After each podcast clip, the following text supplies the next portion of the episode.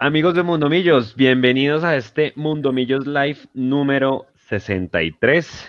Nuevamente acá con ustedes eh, en el preámbulo de lo que será la Liga de los Eliminados o como nuestro programa titula en nuestras redes sociales Los Juegos del Hambre. Ya vamos a explicar por qué. Eh, vamos a ver cómo, cómo llega el equipo nuestro a, disputar esta liga donde, liguilla, perdón, donde claramente la obligación es ganarla porque es lo último que queda en el año, después de los tres fracasos en, menos de un mes. Eh, vamos a ver también cómo llega el rival. Eh, así muchos no les guste, pues lo tendremos que analizar. hay una sorpresa en la, en la, en la lista de viajeros. vamos a, a ver o a, leer entre todos y, analizar entre líneas lo que dijo el presidente Enrique Camacho. Eh, se le pidió que saliera a hablar y pues salió solamente a hablar en el medio oficial de Millonarios, que es el, Caracol Radio, de los mismos dueños de Amber Capital, que es el grupo Prisa. Eh, vamos a entender o a ver cómo le fue a las embajadoras, cómo, cómo es la previa para el partido de vuelta el día lunes con el Deportivo Cali. Vamos a ver las pérdidas que acumulan Millonarios en el año 2020 y sobre todo las pérdidas acumuladas que tiene desde el año pasado y desde que inició el periodo de Enrique Camacho en azul y blanco. Y adicional a eso, pues, como dice la asamblea del conjunto, proposiciones y varios que vamos a ver si nos queda tiempo al final. Le doy la bienvenida a mis compañeros, a mis contertulios el día de hoy. Arranco por las mujeres. María Paula Rodríguez. María Paula, buenas noches. ¿Cómo está? Eh, Juanse, muy buenas noches para usted, por supuesto para todos mis compañeros y para todas las personas que ya están conectadas, eh, lista para lo que va a ser el partido mañana y también pensando con un poco de preocupación en las embajadoras, pero ya más adelante vamos a hablar de eso. Se me olvidó preguntarles, perdón, antes de darle paso a Mechu Eduardo, oiga, qué añito, ¿no? Se nos llevó a Siciliano, se nos llevó al médico Ochoa Uribe, hoy se lleva a Luis Jerónimo López, el día de ayer se llevó a Diego Armando Maradona, uno de los mejores, o tal vez para muchos el mejor jugador de la historia. ¿Cómo lo tomó, cómo, le, cómo la tomó María Paula esta, esta partida de, de 10 del Diego el día de ayer y, y sobre todo todas las que hemos tenido este año? No, de verdad, ha sido un año duro. Yo a usted le pongo a alguien que a mí me impactó mucho, que fue Kobe Bryant. A mí me gusta muchísimo el baloncesto. Entonces, realmente desde inicio de año llorando, ¿no? Ayer pues muy temprano se supo y a mí me costó asimilarlo. Nosotros tuvimos partido acá en las embajadoras a la una de la tarde y ahí digamos que todos teníamos el ánimo, pues con esa derrota tristes, pero yo creo que ya hacia la noche cuando estaban reportando, digamos, toda la escena en Buenos Aires, digamos, todo ese cubrimiento, ya uno empieza a leer crónicas, digamos, cuando Valdano eh, rompió ahí en llanto, eso fue terrible, entonces más que todo ver esas reacciones lo dejan a uno como súper pensativo y en cierto, en cierto modo también triste. les, recomiendo a los que no han visto cómo, cómo se estalló Goicochea. Veanlo ahorita o, mientras nos ven, vean el video de Goicochea que literalmente no se pudo contener porque era muy cercano a, a Maradona. Eduardo Zabalaga, ¿qué Edu, ¿cómo está? ¿Cómo le va? ¿Cómo va esta semana? ¿Cómo lo tomó la partida y cómo la, ha tomado la partida de tantos ídolos del deporte en este año? ¿Qué Juanse, María Paula Mechu, Nico y a toda la gente que ya está conectada con nosotros? Pues es un 2020 que, que, que yo creo que por el mismo encierro y por estar todos tan hiperconectados, pues digamos que se le ha dado mucho más bombo a todo esto que ha venido pasando, ¿no? Yo particularmente me enteré lo de Maradona ayer sobre las 2 de la tarde, yo me enteré tarde yo tuve que salir a hacer una vuelta a la oficina, me quedé sin pila en, mi celular personal en la calle y, y en el de la oficina yo no tengo nada. Entonces llegué aquí al apartamento sobre las 2 de la tarde y, prendí noticias y me enteré de, lo de Diego Maradona y obviamente pues eso, eso impacta y eso choquea. Em, yo no voy a decir acá, ni voy a salir a vender humo, que ay, que es que yo me acuerdo y es que yo lo seguí, no sé qué, nada, es un, es un es un referente del fútbol mundial y hay que, hay que despedirlo con muchísimo respeto. Eh, no tengo foto con Maradona, como todo el mundo solía poner, eh, pero simplemente sí es, sí es una cosa como, como que choquea y digamos que a mí, digamos que en, lo personal es porque eh, esto simplemente lo que, lo que le va ratificando a uno, los que vamos ya bordeando los 40, pues digamos que simplemente lo que demuestra es que el paso del tiempo es implacable y que todas esas figuras con las que usted creció o yo viendo, referentes, ya sea de fútbol o de otro tipo de deportes o del cine o de otras cosas, que ya se empiezan a despedir, hermano, pues pues también implica que, que, el, que el tiempo no se ha quedado quieto, ¿no? Entonces eso yo, yo, creo que también ayuda como a, a, valorar muchísimo a toda la gente que nos rodea, a toda la familia, a los que todavía tienen vivos a sus padres, a sus madres, a sus abuelitos, a, a todo el mundo. Creo que eso realmente lo que ayuda de alguna u otra manera es a que valoremos muchísimo cada segundo y cada instante que tenemos con la gente que queremos y que nos quiere. Y digamos que referente al fútbol, el 2020, lamentablemente para nosotros no ha tenido nada diferente. Ya estamos acostumbrados a estar eliminados, ya estamos acostumbrados a jugar por la gaseosa, eh, ahora vamos a jugar por esta liguilla de eliminados que son los Juegos del Hambre. Eh, mucha gente después de que quedamos eliminados, yo tuve un, debate con una persona en Twitter que decía que nosotros éramos unos tibios, que aquí no estábamos criticando. Yo voy a hablar por mí, yo me cansé de criticar, yo ya me mami. Y por una razón muy sencilla, porque es que me di cuenta que eso lo único que estaba haciendo es que me estaba dando mala vida. Porque yo desde acá puedo criticar, puedo decir, pero no va a cambiar nada. Yo ya lo hice hace un año, junto con Nico y con todo el equipo Mundo Millos, hicimos un video que se llamaba El Millonarios que no quiero. Eh, y simplemente eso lo que generó fue represalias por parte de Millonarios hacia, hacia nosotros de alguna u otra manera. Entonces, pues pararse a criticar y a decir más de lo mismo, el día que tengamos cosas muy positivas y muy buenas para decir, se dirán, como se ha dicho en el momento que, que vale la pena. Y, y, cuando no, pues nada. Entonces, yo la verdad tengo demasiados rollos en mi vida en este momento como para permitirle a Serpa, Camacho y compañía robarme energía. Entonces se criticará lo que toque criticar. Y si a veces no criticamos o no critico yo, créame, es que ya me mame.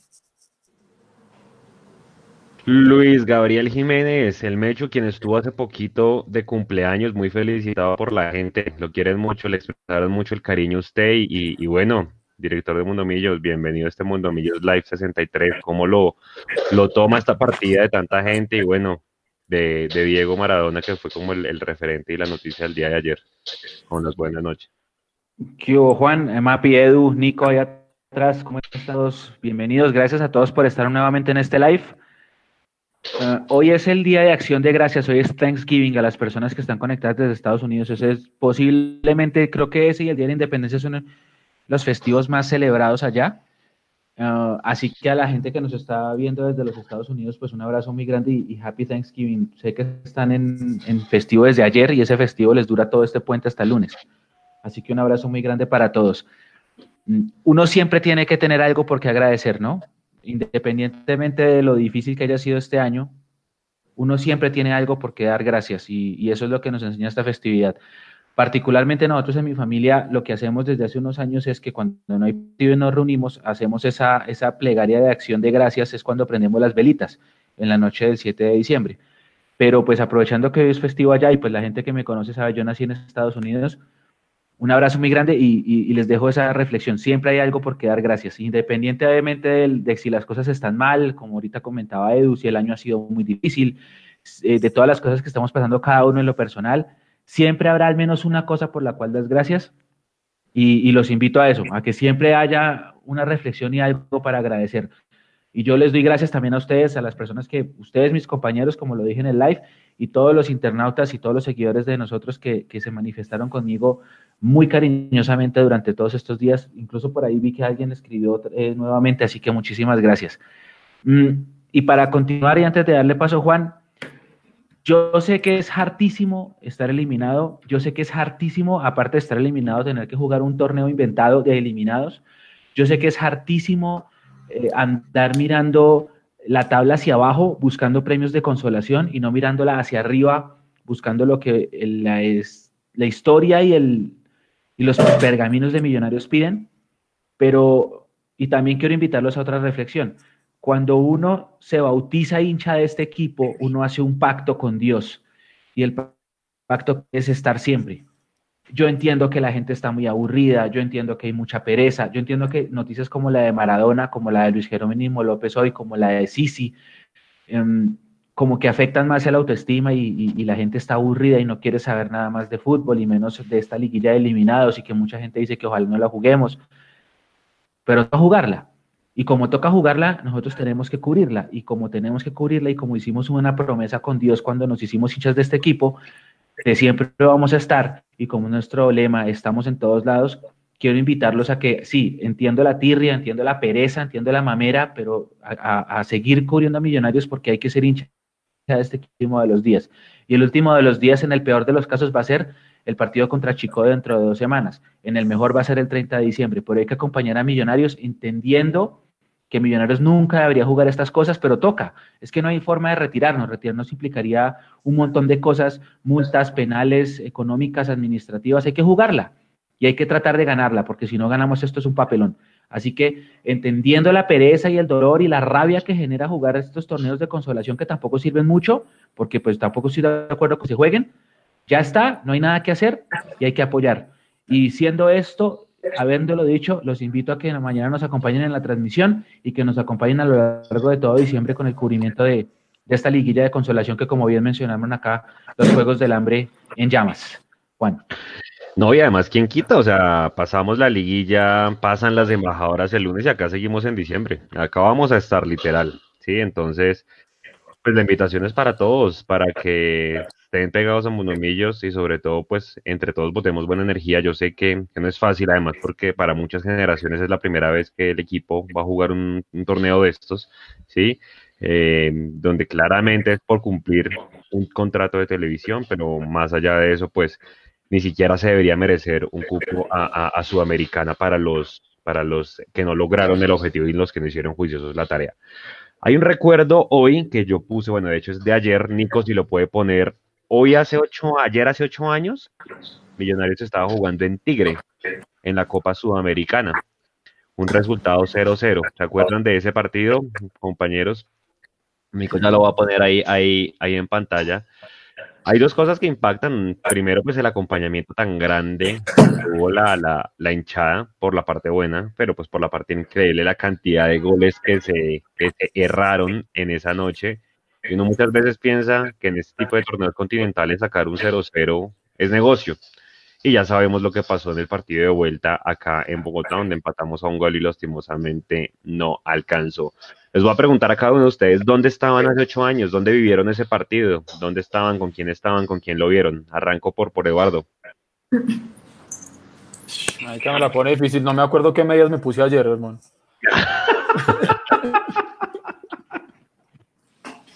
hace ocho años, 2012, yo ya vivía solo. No, muy seguramente estaba Seguramente lo estaba viendo con mi viejo, sí, seguramente lo estaba viendo con mi viejo en, la casa de él, sí. Sí, la verdad, yo. Sí, yo soy Dori, pero con toda. Se me olvidan ya muchas cosas, afortunadamente también. Ahí está Nico. no saludo, no es por nada. Ahí está Nico mostrando la, la, la foto. Señor. Bueno, eh, dos cositas. Primero, el número está en pantalla para que envíen sus audios. Hoy hay audios. Hoy hay audios para que la gente participe con nosotros. Buenas noches para todos, para los que no he saludado. El número es 317-333-0651. Envíen su audio, opinen qué piensan de la liguilla, cómo la jugarían, eh, sobre los recuerdos, sobre el Día de Acción de Gracias, todo lo que quieran compartir sobre nosotros. Ahí bienvenido sea. Y yo hace ocho años creo que estaba con mi papá oyéndolo en la casa. Muchos, muchos en YouTube dicen, hace ocho años todavía yo no era hincha. O sea, hay muchas generaciones jóvenes que hace, que, que de verdad si uno no crea, pues ni siquiera habían visto Millonarios que nosotros de pronto vimos, ¿no? Y, y, y, eso es lo importante, digamos, lastimosamente hoy nos toca vivir de esto, ¿no? Creo que fue el último, la última buena presentación que hicimos en un torneo continental y, y ese era el recuerdo que quería compartir. María Paula, ¿se acuerda de ese partido? ¿Dónde lo vivió? Y yo estaba en la casa de un amigo, estábamos tres, todos hinchas de mitos, y bueno, ahí lo vivimos, sufriendo mucho porque yo me acuerdo que realmente debimos traernos un resultado positivo porque jugamos muy bien. Mechu, usted estaba allá, me imagino, ¿o no? Sí, sí, sí, sí. Eh, ese partido fue un 22 de noviembre y fue la vida de mi cumpleaños. Yo celebré mi cumpleaños allá en Buenos Aires.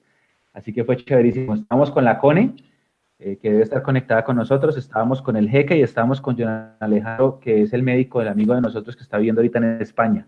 La pasamos muy bien ese, ese fin de semana. A mí me tocó devolverme antes porque Millonarios jugaba en Pasto el 25. Entonces yo, yo, el partido fue el 22, yo cumpleaños el 23 y el 24 me devolví para estar en Pasto el 25. Eh, ese día perdimos 3-1 con Pasto, pero sí, ese día conocí a María Fernanda Millán, no sé si la conoces, Mapis.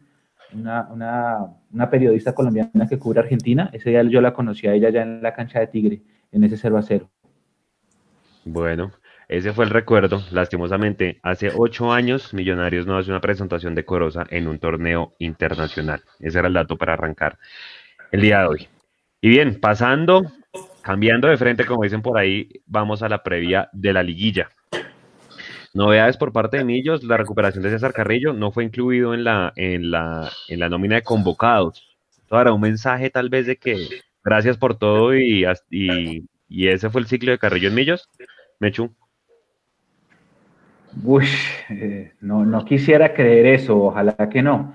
Creo que es más bien un mensaje de gracias por recuperarte, pero le voy a dar la confianza al equipo que me trajo hasta, hasta el último partido peleando hasta el final pero tampoco va Montoya, María Paula. ¿Otro mensaje? No, total, pero desde hace rato no sé ni siquiera para qué lo tenemos que nombrar, si de verdad esperaría que ya estuviese en su ciudad y ya no estuviese más acá en Millonarios y sobre lo de Carrillo, concuerdo con Mecho y creo que hay una titular allí y acaba de recuperarse, yo creo que todavía necesita un poco más de tiempo el jugador y apenas vuelves de, de una lesión así de tanto tiempo, pues no te pueden poner a jugar. Eduardo, no va ni Bertel ni Vanguero y va Elíser. Y tampoco va. Ni tampoco. Que para mí ese es el palo de esa convocatoria y, la verdad, a menos que esté golpeado, lesionado, lo que sea, no entiendo absolutamente nada. Porque si, para mí, ojo, el momento para darle la, la, continuidad a los muchachos de fútbol base es ahora, en esta liguilla de eliminados, en esta cosa. Eh, ¿qué, qué, qué, otra oportunidad vamos a poder tener para poder jugar sin la presión normal que tiene Millonarios. Porque sí, lo que dice Mecho al principio del programa tiene toda la razón. Tenemos que jugarlo, nos guste o no nos guste, pues hay que salir a jugar esos tres partidos. Eh, pero yo, yo, yo no entiendo lo de, lo de Ginás, es la parte que yo no entiendo y me molesta. Debo decir lo que me molesta bastante. Porque los últimos partidos el equipo base ya estaba claro, se estaba jugando bien, no alcanzó, ya sabemos por qué pero a mí la no convocatoria de Ginás me parece súper extraña y me molesta bastante. Eh, lo de Montoya, pues como dice María Paula, pues digamos que ahí no, hay, no resiste mucho análisis. Lo de Bertel también me parece extraño. Eh, lo de Vanguero, lo de Iron, me parece rarísimo que dicen que lo de Iron es una lesión, pero pues nosotros ya sabemos cómo son esas lesiones de un momento para otro en Millonarios. Hay que, hay que tratar de entender si realmente es que está lesionado o si es que hay algún tipo de negociación por ahí bajo cuerda que todavía no sabemos que esté sucediendo y que de pronto ya se vaya a ir como pasó con, con John Duque, como pasó en su momento con Wilker. Entonces hay cosas que yo, que yo no entiendo, pero pues hay que tratar de tener como, como la buena energía y, y pensar que con, con, esos que llamó ahí eh, se va a poder hacer un partido decente y se le va a poder ganar al Once Caldas. Bien lo de Abadía en reemplazo de Iron, digámoslo así, lo de Lícer pues no me extraña porque no sé si ya Gamero lo lleva por cábala o, qué. Em, en la línea de volantes no, no, me parece, digamos que nada, nada medianamente extraordinario. Eh, nada, esperar a ver qué pasa, pero yo reitero, lo de Ginás no lo entiendo, no lo entiendo y, y ojalá hayan hablado con él y le hayan explicado, si es que está lesionado, pues que sepamos, pero, pero eso me emberraca, la verdad. Yo creo, yo creo que es por el tema de Vargas. Yo, pues, obviamente, sin, sin, sin pensar en otra cosa, pero pues sí, lastimosamente, yo también si fuera Gamero lo hubiera llevado. Además, porque el hombre ha rendido, sí, y, y, y, pues no olvidemos que José Carlos también tiene gente de, de, de buena talla y fue fuerte en el juego aéreo. Y Ginas demostró que la cantidad de duelos que ganó por, por arriba, el tipo tiene, tiene talla y demás, pues podría dar una mano importante allí. O Dios no lo quiera, se llega a, a lesionar a alguien pues para que entre y de, una mano, ¿no? Pero pues claramente el mensaje de Gamero que va, con Matías de los Santos, que también cumpleaños hace poquito, un saludo para él, y, con Juan Pablo Vargas en la parte eh, de atrás. Bueno, ¿cuál es el fuerte del Once Caldas? acuérdese un poco de ese partido mientras yo le voy mandando aquí a Nico por interno para que la ponga en pantalla, la nómina. ¿Se acuerdan de ese partido que lo transmitimos, muchachos? E, ese partido de Once Caldas, que inclusive si no estoy mal, sacó figura al arquero de los Caldas. El, arquero de los Caldas me acuerdo que sacó un poco de balones ese día, empezamos ganando con gol de Juan Camilo Salazar y después el Once Caldas, faltando que cinco minutos porque se acabó el primer tiempo, nos empata, nos mete el 2-1 y antes de los 10 minutos del segundo tiempo nos mete el 3-1 y ahí se acaba el partido. Sí, se acuerda que hay un gol el segundo, que es un pase entre líneas que, nos rompe a las dos líneas nuestras. ¿Quién es el que lo pasa? El, volante. Sí, sí, sí. Ese, ese, ese gol nos termina de romper porque era terminando el primer tiempo, como dice usted. Y cuando empezamos con la mejor actitud de empatarlo, llegó el 3-1 y chao. Ahí nos, nos terminaron de romper. El único equipo que nos ganó acá por liga, bueno, acá y allá, porque porque post-COVID solamente perdimos dos partidos y fueron los dos en Bogotá, contra Cali por Sudamericana y ese. Pero particularmente ese yo sigo que nos lo ganaron, bueno, los dos nos lo ganaron muy bien, pero nos ganó mejor el Caldas que, que el Cali. Ese partido sí queda en la retina. Después ese equipo del Caldas se desinfla, como suele regularmente suceder con Millonarios. Juegan el partido de su vida contra nosotros, después desinfla terminan los eliminados, tanto nosotros como ellos. Pero sí, ese equipo es muy peligroso y ese día nos ganaron muy bien.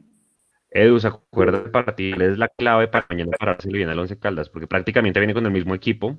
Eh, no viene Airo, ya vamos a hablar por qué, sí, lastimosamente creo que la gente de Manizales no está muy contenta, ahorita vamos a hablar por qué, pero el único que no viene es Dairo Moreno con respecto al equipo que nos ganó en Bogotá. Edu, es la clave de lo que se acuerda de ese partido para ganar al Once Caldas. Estar concentrados, estar concentrados, regalar esos espacios y esos huecos que se regalaron en ese partido eh, no regalar la actitud, eh, que yo creo que ese va a ser de pronto el gran reto, ¿sabe? Porque si nosotros como hinchas, o bueno, particularmente yo, para no meter a la gente en la cola, estamos eh, con la motivación bien bajita para jugar este, esta liguilla de los Juegos del Hambre, como la llamamos aquí, pues hay que ver cómo están los jugadores en cuanto al ánimo también, ¿no? eso, eso va a ser importante. Y aquí hay un comentario de, YouTube de Luis Fernando Cuervo, a quien le damos las buenas noches, y dice, bueno, ustedes piden que jueguen los chicos y si no vamos al repechaje estarán dándoles palo. Eh, decídanse. Eh, Luis Fernando, acá le vamos a dar palo al que toque darle. Joven o sea viejo, sea de experiencia o no lo sea. Eh, ese digamos que no es un, un rasero para medir si le damos palo o no. Eh, si un jugador de, la, de, las fuerzas básicas de Millonarios juega bien, se va a decir, y si juega mal, también se va a decir. Así como si un jugador de experiencia juega bien, se dice, y si juega mal, también. Aquí lo hemos dicho siempre.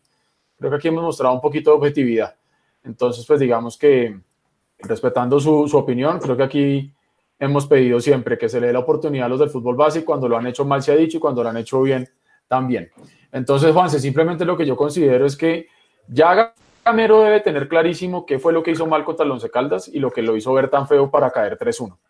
Eh, esperemos que ni él ni los jugadores cometan los mismos errores y entendiendo que aquí no se está jugando por nada, sino por, por el, honor, si es que se puede poner eso entre comillas, que salgan y, y, afronten eso con toda la seriedad, porque lo único que yo le quiero pedir a los jugadores de Millonarios para estos tres partidos de esta liguilla es que jueguen en serio, que se pongan esa camiseta y jueguen en serio, independiente de aquí no se esté jugando nada pero que jueguen serio y que respeten la camiseta. Es lo único que yo voy a decir.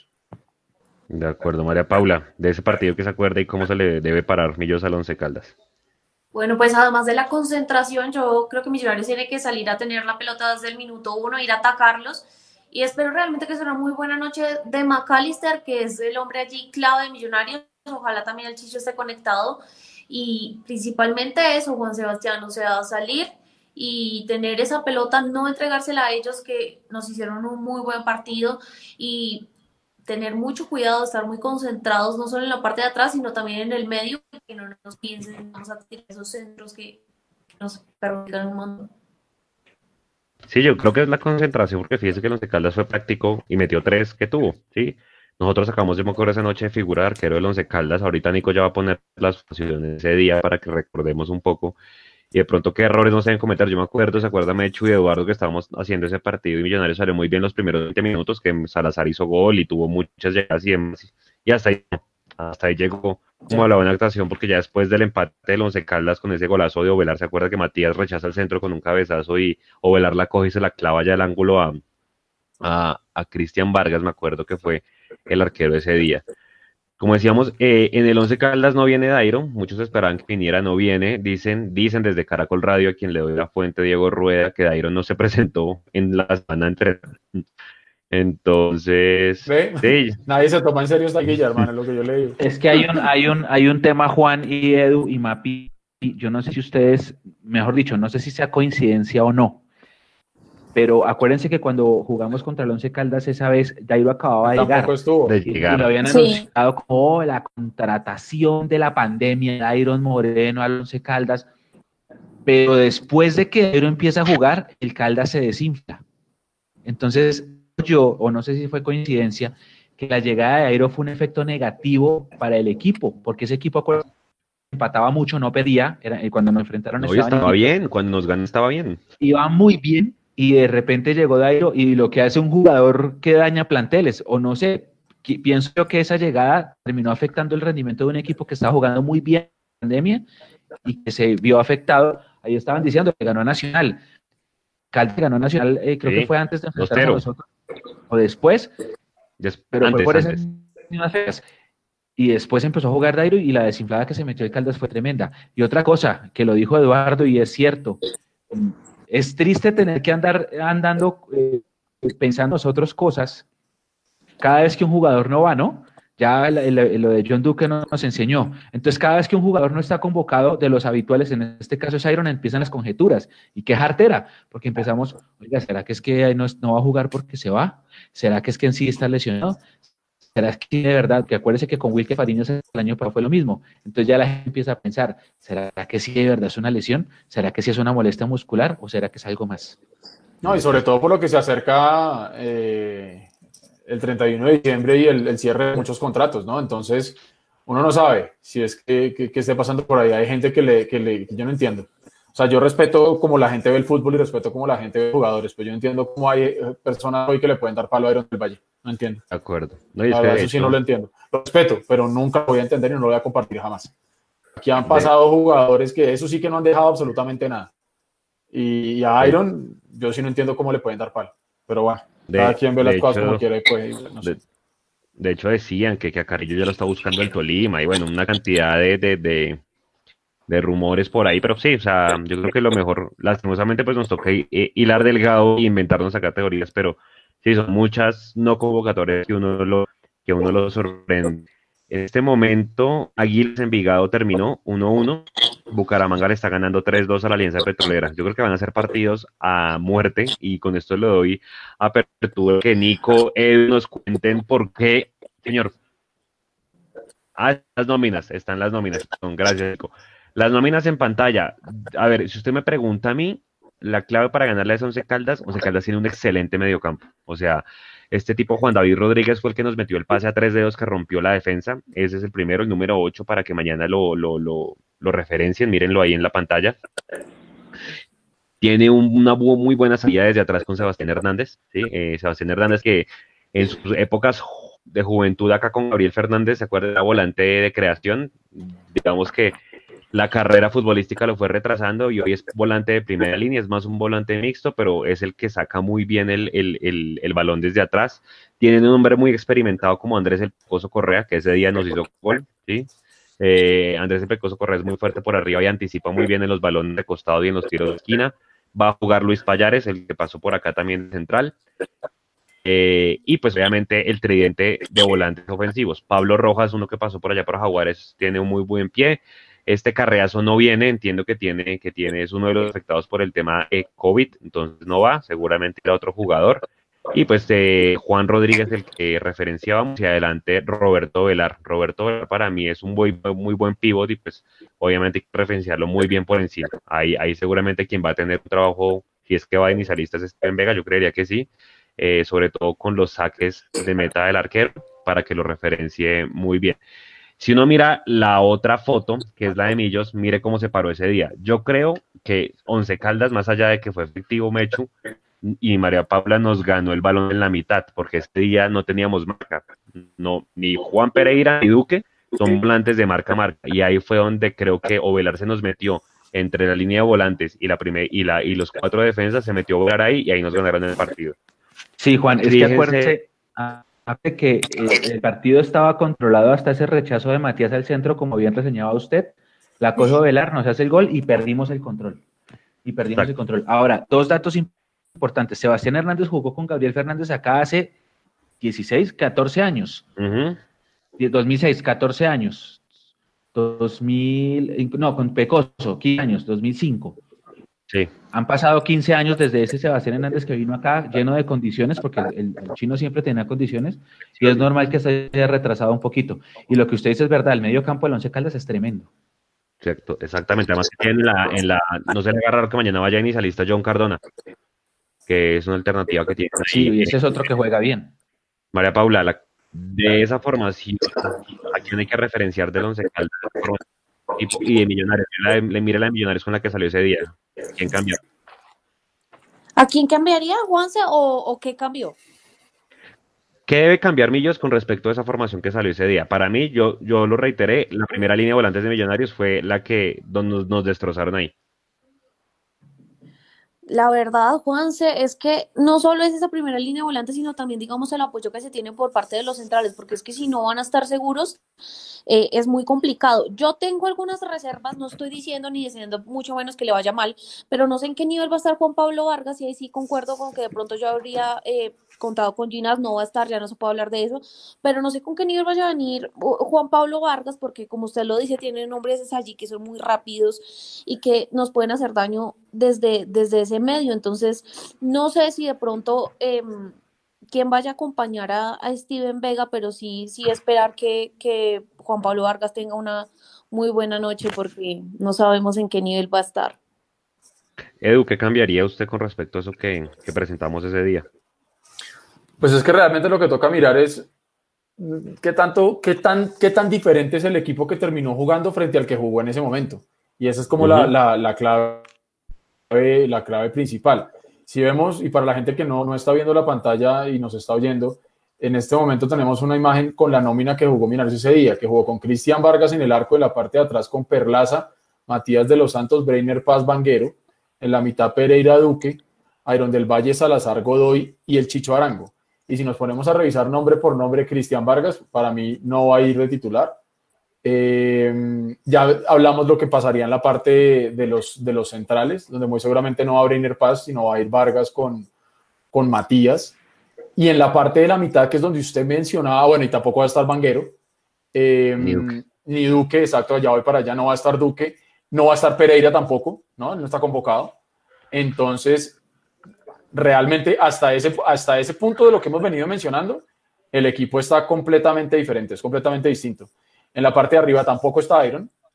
Eh, sí está convocado Salazar, sí está convocado Godoy, sí está convocado el Chicho.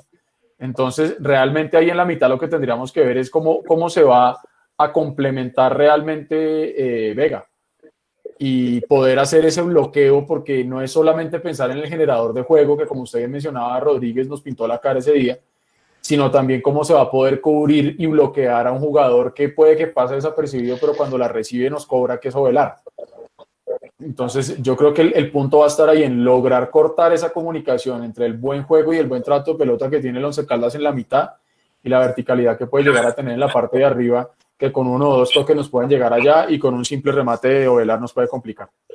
Sí, eh, el Once Caldas es un equipo demasiado, demasiado irregular. Yo me acuerdo que casi no le puede empatar al Cúcuta eh, en Palo Grande, pero nos ganó acá, pero le ganó Nacional. Entonces, bueno, eso es un equipo muy eh, irregular. Vamos a ver cómo se planta mañana. Creo que ya mañana viene Uber Boder después de que se recuperó el COVID. Sí, porque sí, acuérdense ya se que recuperó. Boder estuvo en, en, en, en, cuidados intensivos.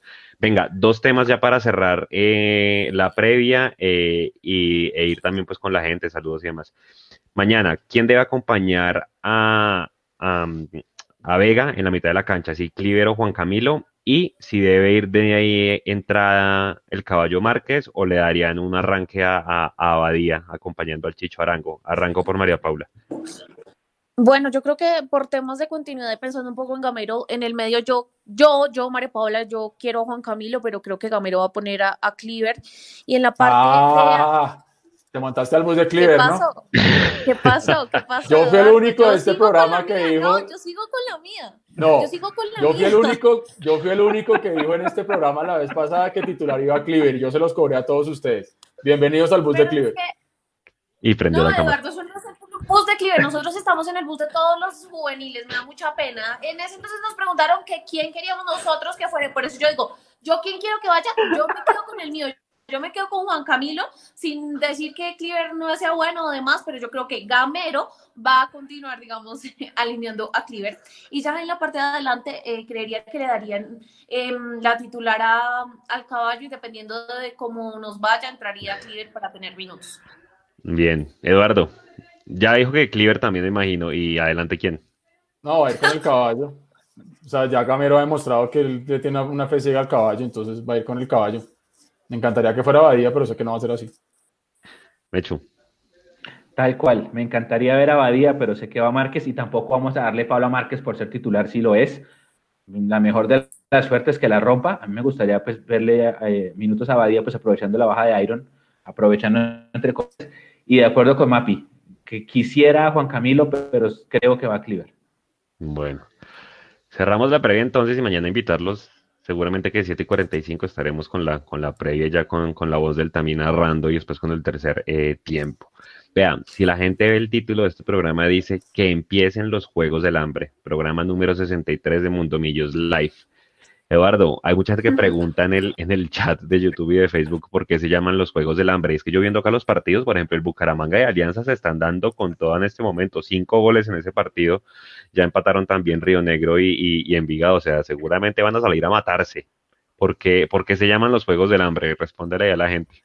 Bueno, pues para la gente que todavía no ha entrado a Google y ha puesto los Juegos del Hambre, eh, les recomiendo que lo hagan, pero simplemente eso es una saga de tres películas donde en un universo ahí medio extraño de un reality bien raro, eh, salen unos, unos personajes que representan como a sus distritos o a sus zonas o a sus ciudades, si usted lo quiere poner de alguna manera, y tienen que ir a competir entre ellos y gana el que quede vivo al final. Todos se van matando entre ellos y al final queda uno solo que es el que, el que, gana, el que gana el juego.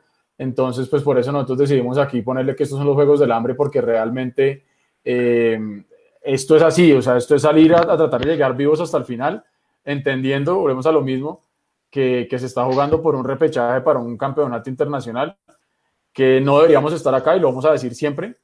Eh, y esta es nuestra manera sarcástica de, mandarle una pullita y una crítica a días de Millonarios que no han entendido todavía que Millonarios no tiene por qué estar jugando eh, ni el campeonato, esta, esta liguilla mejor que se inventaron, eh, sino que tendríamos que estar jugando eh, los cuartos de final para, ser campeón.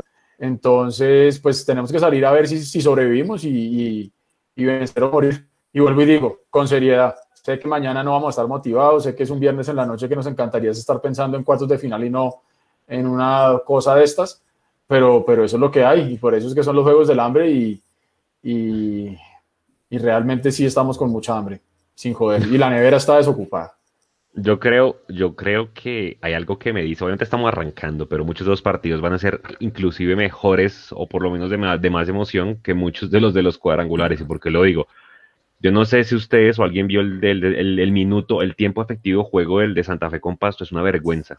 Ah, un partido de 90 minutos, 42 minutos de tiempo efectivo, Obviamente yo entiendo que el árbitro hizo un papelón y demás, pero, pero en, esas, en, ese tipo de partidos, hermano, uno dice, yo sé que, que nadie quiere perder, pero arriesguen un poquito. O sea, yo creo que, que muchos de esos partidos de la liguilla seguramente van a tener más emoción que el mismo, que los mismos cuartos de final de los ocho eh, clasificados. Bueno, nuestro presidente por fin habló. Nuestro presidente habló, eh, habló como ya lo decíamos en el medio oficial que es Caracol Radio, eh, y dijo algunas cosas bien interesantes. Yo voy a recorrer o parafrasear algunas cosas de las que dijo, pues para que realmente entendamos el mensaje y, veamos si realmente este señor tiene conocimiento de la realidad del club. En lo personal, yo pienso que no. Dice la primera frase, una de las primeras frases, y allá para darles paso a cada uno de ustedes, una de las frases que dijo fue la siguiente, con respecto a refuerzos. Dijo, nosotros a principio de año y durante el transcurso del año le trajimos al profesor Gamero 10 jugadores, tres arqueros, cuatro defensas, dos volantes, dos delanteros. Nosotros le dimos gusto en los jugadores que él quería, que él quería.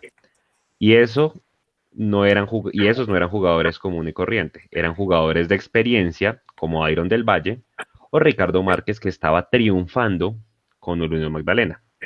O también como Luciano Espina o Juan Pablo Vargas, Matías de los Santos y Juan Pablo Pereira. Matías de los Santos, pues si bien mostró un nivel importante, venía a jugar siete partidos en Vélez. Eh, Ricardo Márquez no hacía un gol hace año y piquito, más o menos.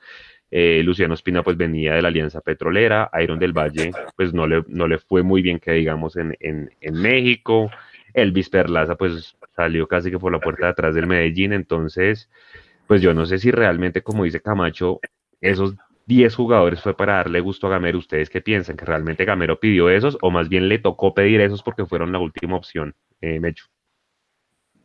Voy a hacer un, voy a hacer un, comparativo del antes y el después. Eh, yo creo que Ospina, Vargas, Perlaza, Pereira, eso sí los pidió. Creo que esos sí estaban dentro del listado. Iron, porque tenía contrato con nosotros y venía de, de, un préstamo que se terminaba, entonces había que ponerlo. Él no es que lo hayan traído por decisión. Eh, ¿Quién más estaba en esa primera camada? Perlaza, Pereira, Vargas. Mmm, Perlaza, ¿Quién más estaba Godoy. en ese Godoy, Godoy. Godoy también fue pedido, me imagino yo, porque como ya le habían charlado en el Tolima, él venía también pedido. Entonces, antes de COVID, creo que sí le trajeron lo que él había pedido dentro de las posibilidades, ¿no? No vamos a meter a Iron acá entre, las, entre ese listado, porque Iron lo que era era venir a cumplir un contrato que tenía vigente porque se acaba de terminar un préstamo.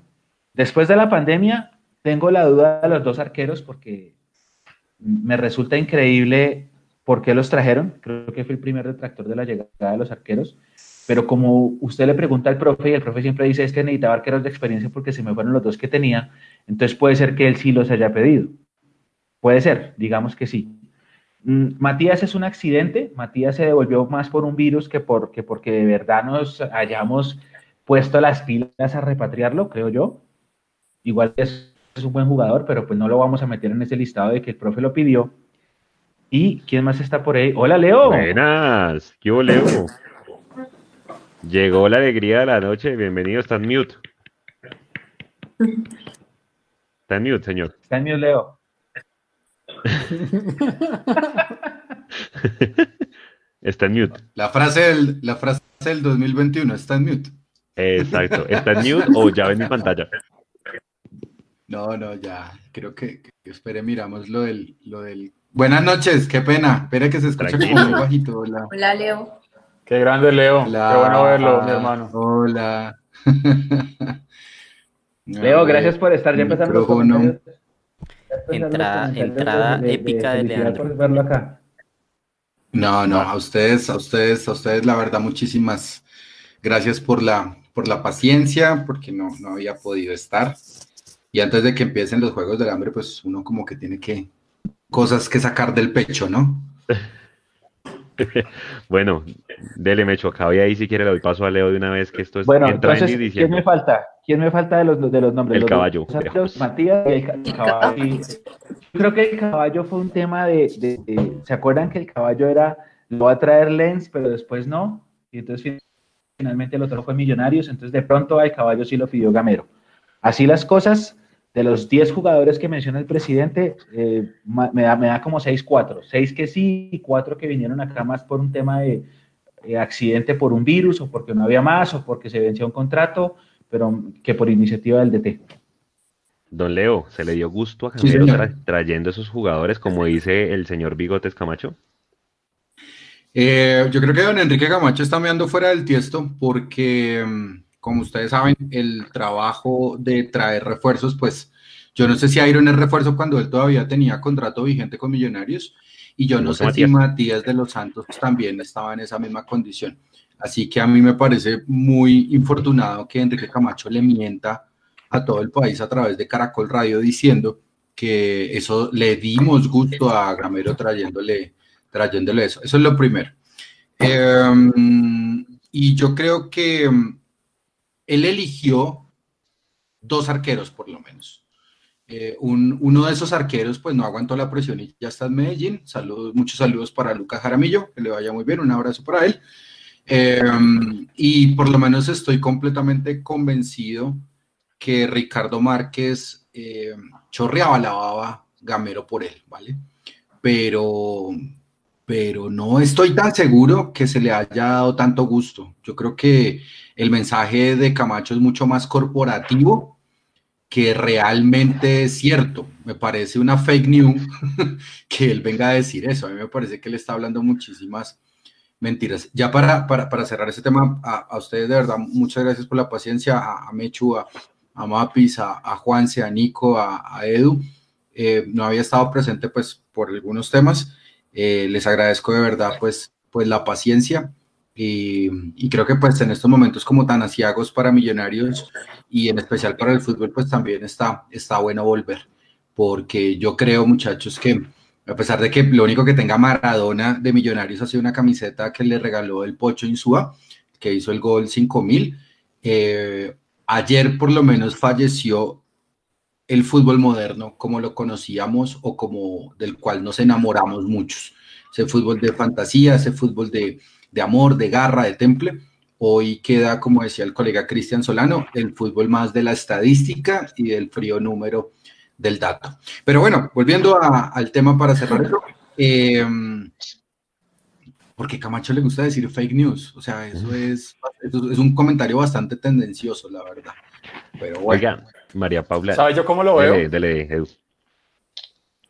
Que el presidente Camacho y, y Serpa y compañía siempre salen a decir exactamente lo mismo. ¿Se han dado cuenta? Aparte del libreto que ya todos conocemos, eh, salir siempre a decir, es que le trajimos tantos jugadores, es que le trajimos tales jugadores al técnico.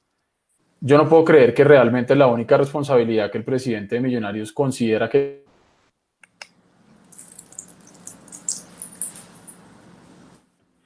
Se congeló. ¿Qué qué? es la de traer jugadores. Ah, ya. ¿Cómo, nos puede repetir otra vez la frase? Porque es que se quedó congelado, Edu. Por favor. ¿Cuál la de se, jodió esta? ¿O... Sí, la de eh, que yo no puedo creer que la única responsabilidad que crea que tiene el presidente de un equipo es salir a decir siempre, nosotros le trajimos tantos jugadores al, al técnico, nosotros trajimos los jugadores que el técnico pidió. Hombre, yo creo que un presidente de un equipo tan grande como Millonarios tiene que ver un poquitico más allá de eso. Y no puede ser que siempre, después de cada seis meses de eliminación, el caballito de batalla siempre sea la misma vaina. Es como una lavada de manos, eh, ahora que está tan de moda lavarse las manos cada cinco minutos. Eh, el presidente Millonarios y toda la directiva se lava las manos cada cuatro o cinco meses diciendo exactamente lo mismo. ¿Para cuándo van a tomar acciones de verdad? ¿Cuándo van a hacer algo distinto? ¿Cuándo van a salir a darle la cara no solamente a los medios del grupo Prisa y Caracol Radio, sino a los demás? ¿Cuándo van a acceder a que la hinchada hable con ustedes, ya sea a través de este medio o de Casa Azul que tuvo una iniciativa y nosotros nos juntamos o de cualquier otro? ¿Cuándo van a decir algo realmente distinto, pero más que eso? ¿Cuándo van a hacer algo distinto? Porque es que entonces luego salen a decirnos cosas diferentes, pero tampoco van a hacer nada distinto. Entonces yo sí creo que a, a toda la gente que está ahí tomando las decisiones en Millonarios, el crédito se les acabó hace muchísimo tiempo. Hace rato se le acabó el crédito al presidente Camacho que como persona yo no tengo ninguna crítica. Esto es 100% eh, de fútbol y 100% profesional, porque seguramente eh, lo es. Yo, yo, lo conozco como persona y es una, es una buena persona, pero como, como eh, directivo en este momento no está haciendo lo que tiene que ser para Millonarios. Y también hay que tener en cuenta otra cosa, y es que él hace caso de lo que le dice Serpa y lo que le dicen los que están arriba. Entonces también es un poquito difícil, ¿no? Pero creo que ya es hora que, salgan a, poner la cara entre todos y que ya no más. Y siempre que es que ya le trajeron todo al técnico, porque entonces terminan tirándole el agua sucia al técnico, a los jugadores que llegaron, a los que no llegaron, a los que se fueron, a los que sonaron, a los que no sonaron. Y al final hemos estado en este círculo vicioso donde no clasificamos y lograr entrar a los ocho es la gran noticia. O que salga a hablar Camacho es la gran noticia. Ese es el deber ser, debería ser una cosa normal. Dele, Leo. Yo, yo por lo menos lo, que siento respecto de las declaraciones de él, eh, no solo es de sazón, no solamente siento que le, que están mintiendo como tal a la gente, no solamente siento esa, eh, como ese amancebamiento, si se puede decir, con el medio partidario como, como, pues, porque Millonarios tiene un medio partidario que se llama Caracol Radio y tiene jefes de prensa. Y Nacional tiene uno que se llama Win Sports. Sí, sí, sí, no, yo, yo, lo debo decir claramente. O sea, para mí, para mí el medio partidario de Millonarios se llama Caracol Radio. Yo no tengo ningún problema, ya trabajan muy buenos colegas. Hasta Iván Mejía dijo de esta agua no beberé, nunca, digas, nunca digas nunca para que él vuelva. Pero a lo que voy es el trabajo como tal que se hace eh, desde el punto de vista de adentro hacia afuera es solamente cuando queman las papas. Porque la última vez que nosotros le habíamos escuchado la voz a Enrique Camacho fue cuando le dio palmaditas en el hombro a Diana Calderón, eh, diciéndole, oiga, Diana, usted sabe mucho de fútbol, felicitaciones por eso. Pero de resto a la gente no le ha querido hablar. ¿Y por qué no le ha querido hablar? Pues seguramente porque pasaron muchos partidos. Pero lo más triste todavía es que ellos piensan que las cosas estaban bien hechas por el gran remate que tuvo Millonarios. Lo que pasa es que pues fue un remate completamente ineficiente y que no sirvió para que Millonarios pudiera clasificar, que bueno, ya ustedes han hablado mucho de eso.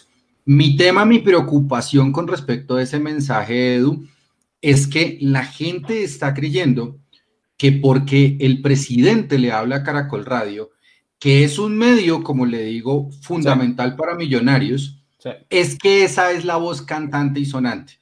Y también hay que decirlo, conozco muchos periodistas que hacen favores, y esos no son los de Caracol Radio para que no se malentienda la cosa. Hay muchos periodistas que saben que no pueden preguntarle ciertas cosas a Enrique Camacho. Y el único, el único que medianamente le pisó el callo a Enrique Camacho en la entrevista que tuvieron en el programa de la noche, eh, ¿cómo es que se llama? La alargue, fue Cristian Pinzón. Porque Cristian Pinzón sí fue muy claro con Enrique Camacho y le dijo, presidente, ¿qué opina usted de que usted le esté dando la cara como tal a los hinchas? Él no contestó eso, él contestó completamente otra cosa. Es decir, aparte de fake news, también nos resultó lenguaje uribista. Me preguntó una cosa, le contestó otra. Qué horror. y, la otra es que sale a decir que, él estaba muy en comunicación con la hinchada, que ah. incluso tiene reuniones por Zoom. Yo no voy a decir absolutamente nada porque ustedes saben, eh, pero él no se reúne con toda la hinchada, él se reúne con un sector mínimo de la hinchada, donde tienen ahí sus temas en común. No voy a decir nada más. Pues y es, más, no, yo sí, Sí, Mapi, dale. no, dale, dale, dale, porque si no, después suéltalo como gavete. Eh, no, es que sí, es un tema que tiene muchísima comodidad y eso es lo que pasa. No se puede nunca analizar una palabra, digamos, del presidente porque siempre va a decir lo mismo. O sea, eso ya es un libreto que está predeterminado, siempre son las mismas respuestas. Ellos nunca van a salir perdiendo. De mi parte me parece mezquino lo que hacen con cada uno de los técnicos, porque no solo ha sido Camero, sino cada uno de los que ha pasado, digamos, por esta administración, y es que siempre salen a echarle el agua diciendo, trajimos lo que él pidió, nos lavamos las manos, pero nunca le contamos a la gente realmente que nosotros tenemos muchas limitaciones a la hora de contratar, que si el técnico quiere y sueña con X o Y jugador, no lo vamos a hacer porque le vamos a decir que no hay plata, que el presupuesto es este o es el otro, y lógicamente el técnico, a menos de que sea uno con mucha personalidad, va a salir a decir lo contrario. Entonces, analizar esas, esas entrevistas donde ya este señor es bastante cómodo y tiene ya un libreto montado, pues es, es muy aburridor y me parece que es como perder el tiempo si ustedes lo quieren, porque siempre va a salir a decir lo mismo, siempre va a salir a ganar. Y para mí, lo que yo, yo pienso como periodista y como hincha es que ellos están muy cómodos.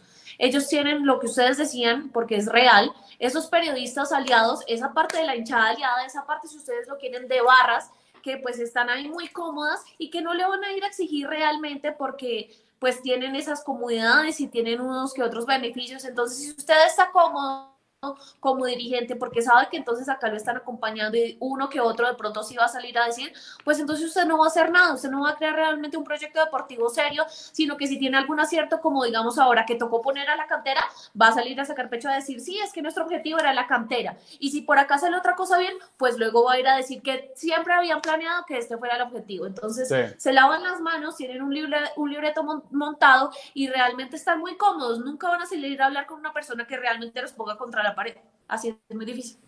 Es que aquí la única va a ser que le, tiren una, que le tiren un bombo como le tiraron en esa época al presidente de Racing. Sí, no estoy, y no, estoy, no estoy alentando ni pidiendo eso, no, ojo, porque mañana van a decir que yo estoy eh, incitando a la violencia. No, lo que estoy diciendo es que hay momentos en los que para salir de esas zonas de confort que bien menciona María Paula, hay que, hay que tomar decisiones fuertes, que, que reitero, no estoy llamando aquí a nadie a incendiar nada, pero, pero cuando el único medio donde salen a hablar eh, no son críticos, pues claro, ellos salen y dicen, ya hablamos, ya pusimos la cara, ya respondieron las preguntas de siempre, porque dos, tres preguntas bien hechas de un medio de comunicación que no esté comprometido con ellos desde ese punto de vista, seguramente permitirá tener un diálogo.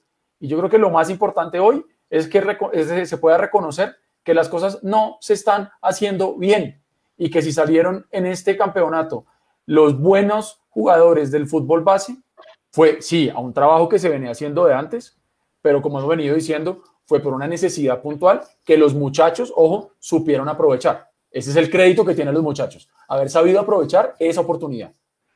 Pero no quiere decir que ha sido el proceso de ellos real, de ellos los directivos me refiero. Sí, sí. Leo. Eh, gracias, Juanse. Mire, yo a mí sí no me da ningún resquemor como meterle el diente a ese tema de la, de la hinchada. ¿Se acuerda cuando yo le dije a Edu por Twitter, yo quiero escuchar completamente lo que dijo realmente Camacho? Y él llega y dice que tiene muy buena sintonía con la hinchada porque él habla con parte de la hinchada. Y hay una cosa muy aburridora, que es la gentrificación, que es como empezar a seguir sectorizando, eh, que ya no es oriental, norte, sur, eh, occidental, eh, sino que es socios minoritarios, hincha embajador dorado, abonados normales, gente que paga la boleta, y ahora se llaman estos hinchas que van al estadio a poner trapo, se llaman, hinchas activos.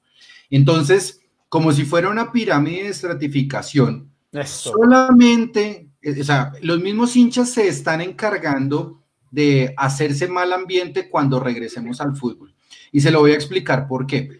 Porque cuando Enrique Camacho dice, yo hablo con estos hinchas, es con esos hinchas que va al estadio. Yo entiendo que son agremiaciones y es gente muy seria, es gente muy digna, es gente completamente respetable, que yo por lo menos respeto. Pero sobra dentro del discurso del hincha que ellos mismos se hagan llamar hinchas activos. Porque entonces, ¿qué quiere decir? Mechu, Mapis, Juanse, Nico, Eduardo y todos los que nos están viendo, que no vamos a colgar pasos en el estadio, entonces no somos hinchas activos. De cuando acá entre nosotros los mismos hinchas nos estamos otra vez poniendo el pie, porque cuando volvamos al estadio, ahora este va a ser el nuevo verso. Muchas veces Mechu lo ha visto en viajes, eh, Edu, Juan, todos.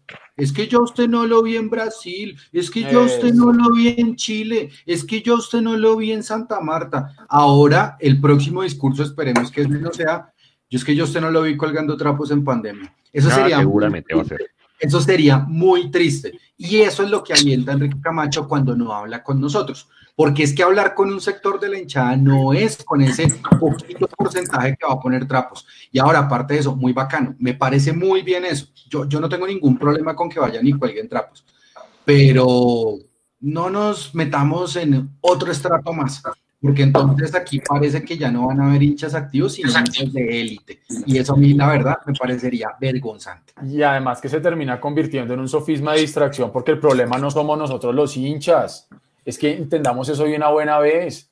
El enemigo no es el que se abona o el que no se abona, el clasiquero o no el clasiquero, el que puede ir o el que no puede ir, el que quiere ir y el que no quiere ir. El problema no somos nosotros. Nosotros no tenemos ni tomamos las decisiones en millonarios. El problema tampoco somos los socios minoritarios. El problema son los que toman las decisiones. Entonces, cuando se convierte en un sofisma de distracción, que el problema está en la hinchada, eso es como en serio, de verdad, es tirarle a una horda de fanáticos que somos nosotros, como en los conciertos, cuando estás esperando que salga la banda y le tiran esos balones gigantes de aire, ¿sí? Esos, balones grandes que le tiran ahí para que usted, ve, tome chino, distráigase. Y todos como unas bolas moviendo la pelota de un lado para el otro mientras sale, mientras sale la pestilencia horrible metálica, ¿sí? No, o sea, así es como nos tienen a nosotros. Mientras los que realmente están haciendo las cosas mal están al otro lado viendo como, ay, mira cómo se divierten con, esa, con esas migas que les estamos mandando. El pues, problema no somos nosotros. María Paula. No, para resumir eso, se me venía, digamos, a la cabeza la frase tan común de divide y reinarás. Entonces ahí está. Claro, claro, total. Bueno, venga. Pero eh, espere, espere, un segundo, Juan, espéreme un segundito. Eh, número uno, estoy sorprendido yo no conocía el término de hinchas activos, Leo. Gracias por, por informarme. Yo no lo conocía, la verdad no tenía ni idea. Muy chévere la gente que puede entrar al estadio a colgar banderas. A mí de verdad me encantaría. Yo siento envidia de, no poder ir al estadio hace rato, me hace mucha falta a todos. Y me encanta la gente. De hecho, cada vez que yo veo que alguien pone una bandera y saca una foto, se saca una selfie con su bandera atrás en Oriental o, o se sacan la foto varios de las barras colgando sus banderas, a mí me gusta, me parece chévere porque es parte, digamos que es lo poquito que le falta a esto para, para, para adornar la fiesta del fútbol, aunque yo, yo creo que un estadio con banderas colgadas es lo mismo que nada, pero pues sirve, al menos adorna, ¿sí? Y chévere la gente que lo puede hacer. Mi percepción es que muchas, muchas cosas de esas de los estratos que estaba mencionándole ahorita, las hace esa misma gente entonces, yo, la invitación es muy chévere que puedan entrar al estadio a colgar una bandera, pero, pero no se sientan, eh, eh, o sea, no se sientan más que eso, se sientan eh, la, la, redención del hincha por poder entrar a colgar una bandera. Esa es una invitación que yo hago porque ya acaba la pregunta, ¿cuántos hinchas tiene Millonarios? ¿Ustedes cuántos hinchas creen que tiene Millonarios? Nueve millones, con un estudio que publicamos. No, pero ¿hace cuánto tiempo? Sí, seguramente. Porque Pongámosle seis. Ese es, el, problema. ¿Hace cuánto tiempo? Y ahora, de esos entonces empecemos a mirar cuántos son los hinchas activos. Entonces, los hinchas activos vienen siendo como 100. Pero entonces, póngale cuidado, los hinchas activos vienen siendo como 100 o 200 que son los que ponen y quitan las banderas, pero la hinchada de millonarios tiene 6 millones. ¿Cuánta, ¿Cuánto es el, promedio de abonos vendidos por semestre? 12 mil. 12 mil, ¿no son? 12 mil. Ok, entonces eh, ayúdeme, Edu, con la cifra. ¿Cuánto es 12 cuántos 12 mil entre, o sea, en porcentaje para 6 millones de hinchas? ¿Cuánto es eso? Eso es una regla de tres. Y, y, la otra, ¿cuántos miembros tiene ese comité de socios minoritarios? Es que no ah, puede generalizar. Ah, eh, es que yo les he dicho, millonarios es mucho más.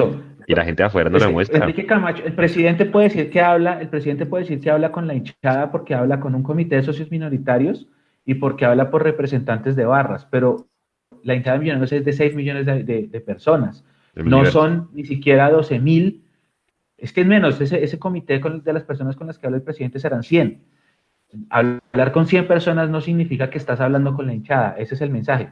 Y segundo, gran parte, y esto es una opinión personal y se me van a ir encima acá y fue madre y no sé qué, y prepago y lo que sea, gran parte de las razones por las cuales el estadio se ha, puesto vacío en los últimos años, sí, unas, uno de los precios de boletería, pero otra es esa misma gente que no permite que los que no son eh, superabonados o super embajadores dorados o super hinchas de barras permita ir al estadio, porque no les respetan la silla, porque no los dejan sentar en paz, todo eso, eso también influye. No solamente es el precio de la boletería, el, ambiente dentro del, del estadio influye que la gente se haya alejado.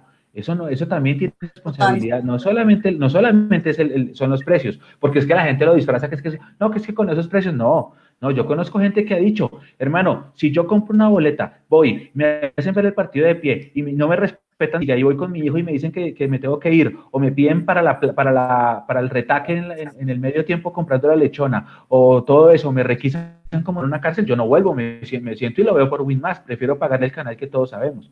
No solamente son los precios. Entonces, muy chévere la gente que puede estar, bacanísimo. Me encantaría poder ir al estadio. Amo ese plan y lo extraño. Pero el hecho de que la gente pueda ir al estadio no, no es para que se sientan moralmente superiores a los otros. Eh, y eso es una invitación humildemente para que la gente lo tenga en cuenta. Mechu, ¿cuál es, cuál es el ingreso más importante de Millonarios? ¿Qué rubro? Acá hemos mostrado. Leandro, no será, voy a hilar demasiado delgado porque pues aquí toca conspirar, ¿no? En esta época de los Juegos del Hambre. ¿No será que yo como Camacho, o a mí como Camacho, me convenga tener a esos hinchas aquí en el bolsillo? Porque como es mi ingreso más importante, son los que traen a la gente cuando todo esto se recupere y son los que me van a ayudar a aguantar ese totazo económico que va a tener Millonarios cuando todo esto pase o, en la asamblea del otro año? Pues, pues más que hilar delgado, yo, yo lo que pienso es que eh, hinchas activos o no, yo creo que la gente va a desvivirse por querer ir al estadio, porque pues va a ser una forma como tal de escapar de la, de la realidad encerrada. Ya, ya no van a querer encerrarse en su casa, sino que van a querer encerrarse dentro de un estadio, así que pues, pues solo por eso yo creo que la gente pagaría. Pero pues yo creo que a, a, a, Azul y Blanco, ni siquiera a Millonarios, Azul y Blanco, pues sí necesita como una fuerza, necesito que se entienda esto bien, necesita una fuerza de choque importante para cuando las cosas malas vuelvan a pasar, porque en estos momentos no hay sintonía, y si hay sintonía es, insisto, con muy poca gente. porque tal vez esa, esa poca gente es la que está entendiendo qué es lo que quiere Millonarios, o qué es lo que quiere más bien Azul y Blanco. Yo creería más bien que en vez de que no solamente hilar delgado, sino pensar que ese tipo de personas son las que le van a hacer la animación a Millonarios cuando podamos regresar de forma más tranquila y segura al estadio. Todos los, los clubes del mundo, no, no conozco muy, más bien conozco muy pocos que no les gusta eso, todos los clubes de fútbol del mundo tienen un brazo simbólico que ayuda a alentar.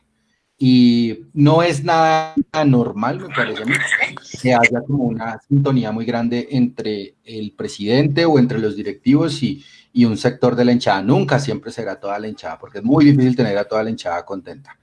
Pero prefieren hablar con ellos porque son los líderes, porque son los que ponen la fiesta, porque son los que ponen el carnaval y un montón de cosas simbólicas que a la final a Millonarios le representan dinero, porque pues hay descuentos como tal para cuando se abonan 30, 40, 50 mil personas. Entonces ese tipo de cosas pues no, no creo que, que sucedan. Ojalá no, yo prefiero pensar que todos seamos iguales, pero como nos encanta dividirnos entre todos y entre estratos sociales, pues, pues yo creo que eso va a ser muy difícil. De acuerdo. Leo, es el 2.3%, los 14 mil abonados de 6 millones de hinchas de millonarios. Nada. De acuerdo. Y de, y de, estos 6 millones, ¿cuántos viven en Bogotá que podrían ir al estadio? Por ejemplo. ah, y bueno, y esa, es, y esa es la otra y cosa. después de la pandemia, ¿cuántos van a poder? No, y es que esa es la otra cosa. Nosotros todavía seguimos diciendo que somos toda esa cantidad de millones de hinchas, pero esas cifras son, o sea, ¿cuál es el, la base científica para decir, decir que realmente son 6 millones, que no son 3 o que son 10? Lo que pasa es que nosotros hemos venido viviendo de, de esas como le hemos hablado también en programas anteriores, esas victorias morales. Entonces ahora sí. tenemos la victoria moral de que no, es que somos un equipo con no sé cuántos millones de hinchas, pero pues si al final, al momento de llenar un partido de una semifinal o una final, no, no lo llenamos, o cuando antes llenábamos en los noventas cuando no estábamos peleando nada, y ahora cuando medianamente eh, el equipo medio reacciona no vamos, por las razones sí. que sean, y no estoy cuestionando al que no va porque eso está bien, que vaya el que quiera ir y el que pueda ir y que no vaya el que no quiera ir, eso está bien. Pero también hay que tener en cuenta una cosa y es que usted, a usted lo motiva ir al estadio no solamente por el amor que usted le pueda tener a Millonarios o no y por ese pacto que decía Mecho al principio que me pareció muy lindo, ese pacto que uno hizo con Dios de siempre estar independientemente de los directivos, porque vean muchachos, niñas, niños, todos, eh, el señor de comunicaciones, el señor presidente, eh, la señora vicepresidente financiera, el señor del representante del máximo accionista, esos son personas que están hoy y que seguramente en 5, en 10, en 15 años, ojalá no estén. Pero nosotros sí vamos a estar. Nosotros siempre vamos a estar. Porque nosotros nacimos con millonarios, tatuado en la piel. Entonces, acá lo que toca pensar es más bien nosotros, seamos 6 millones, 10 o 2, ¿cuál es esa motivación extra que nos va a dar el equipo para ir a ver un buen espectáculo. Se lo pongo así, usted puede ser muy amante del cine, a usted le puede encantar el cine, pero no necesariamente usted va y disfruta todas las películas que ponen en cartelera. Correcto. Si a usted, si a usted, le, si a usted cada ocho días le meten un estreno tremendo, usted ahorra y va y ve la película en cine y usted dice, pucha, bien. Y se gasta lo del parqueadero o lo del bus, se gasta la comida en el cine, se gasta todo pero porque aquí también lo que dice Mecho es cierto, ¿cuánto vale ir al estadio en un plan familiar? Para ir a ver un espectáculo que al final no le está entregando una alegría, es más que decir, hombre, aplausos porque hubo jugadores de fútbol base que llegaron y el sueño del pibe, pero y uh -huh. ya, es que mire, ya Ginás no apareció en la, en la nómina de convocados esta vez, reitero, hay que saber por qué, pero hace tres semanas estábamos viéndolo, tres semanas, dos semanas, no sé cuánto, lo estábamos viendo y estaba jugando bien, y ahora sí. ya no está. Entonces uno sí, dice, es que, ¿cuál es esa motivación extra que nos van a entregar los directivos para que esa hinchada, además de su propio amor por millonarios, tengan esa cerecita en el ponqué para ir más en masa? El, el, el, la, vez pasada hicieron un experimento que creo que yo la verdad pensé que iba a funcionar mejor, el tema de los referidos para los abonados. Yo creo que el cálculo, el cálculo que estaban haciendo era los 12 mil que tenemos se multiplica por 2, 24 mil, que iba a ser un, un ejercicio lineal y no pasó. Entonces ya casi que ni con abono, abonos dos por uno estamos yendo. Esto tiene que llamar la atención a las directivas porque ya no es que la hinchada es amarga o no es amarga, es que ustedes nos están entregando un equipo amargo. El famoso gancho. Bueno, venga. hay, hay, hay audios, Nico, entonces le vamos a dar paso a los audios de la gente y le voy a pedir a María Paula que me ayude con los saludos de YouTube y ahorita yo voy con los de, con los de Facebook de Nico. Claro que sí, ya llegaron audios, vamos con esta primera tanda de audios y si quieren participar envíen su audio al número que está en pantalla 317-333-0651 y al final del programa damos un espacio pequeño para una segunda tanda de audios. Vamos a Dale. escucharlos. Los directivos no van a hacer nada hasta que se apropien del 100% del equipo. ¿Van a vender o qué van a hacer? Wilson López. Buenas tardes para toda la gente de Mundo Millos. Empezando, eh, estaba esperando hace rato el live para que empezaran a hablar sobre los Juegos del Hambre, sobre la temporada de humo, porque nos están metiendo humos pesados como Marco, como Freddy Guarín, como Fernando Uribe, como Pedro Franco. Eh, la verdad, yo no creo que ninguno, pues, o sea, no todos van a llegar, pero yo consideraría que uno de pronto, uno de ellos de pronto sería la posibilidad. También he escuchado por ahí muchachos de Fortaleza que ya, ya están las negociaciones avanzadas. Y lo de Carrillo por ahí he escuchado que lo está siguiendo el Deportes Tolima, la verdad no sé si es cierto, pero si es, pues que le vaya bien porque la verdad no, en este año no aportó mucho a Millos. Pues nada, toca ganar esa liguilla y darle continuidad al- a la cantera para que el otro año llegue muy potenciado. Saludos. Seguidor de Millos. Como le dije, fui hincha. Casierra León Harold Enrique. Escucho, los escucho, los escucho, como el canal del patrón Bermúdez, como este otro, se me escapa el nombre, esos otros dos canales que hay de Millos. Austin, que eso sí es, que no, mejor no criticar ni hacer- comparaciones porque son muy malucas. De toda la vida sigo a Millos. Me critican porque soy del Valle y que porque sigo a Millos. Mi tradición es de familia. He sufrido con Millos. Pero digo que antes era hincha, ahora soy seguidor porque antes yo hasta lloraba y peleaba y no comía por, por a veces los malos resultados de Millos. Listo. Muchas gracias a los que participaron. Bueno, María Paula, los Juanse, saludos de empiezo con YouTube. el YouTube. Listo, Dale. perfecto. José Manuel Martínez dice, Ginas no está porque vuelven los, entre comillas, titulares, pero con su buen trabajo me extraña. Eh, dice Cristian Gamboa, el plan familiar sale por un poco más de una quincena mínima legal vigente. Triste eso. Sí. Eh, Helber dice, espectáculos como el de la Sudamericana 2002, esos partidos internacionales atraen gente como un carajo, estoy completamente de acuerdo. Eh, Juan Leonardo Morales dice, están matando a la hinchada, ya hay una camiseta original, venden en una tienda fuera de Bogotá. Uy, ese Eh, es un Jonathan- tema. Sí, Uf, ¿Cuál, total. cuál? ¿Me perdón? Que no, que no se Mira, consigue la camiseta original fuera de Bogotá. Ah. Eso, es un, eso es un temazo. Eso, es- eso, Clásico de Millonarios. sí, sí, sí, sí, sí. Y Sí, sí, teniendo toda la tantos razón. hinchas en todas las ciudades, simplemente uno escucha acá los audios de la gente como, miren, este señor del Valle, ni la posibilidad de tener la camisa tiene, pero bueno. Eh, Francisco Ibarra dice totalmente de acuerdo con Mechu. Eh, Harold Enrique dice, eh, ¿qué novedades hay nuevas en Millos? ¿Qué hay de nuevo? Para tenerla en cuenta para más adelante.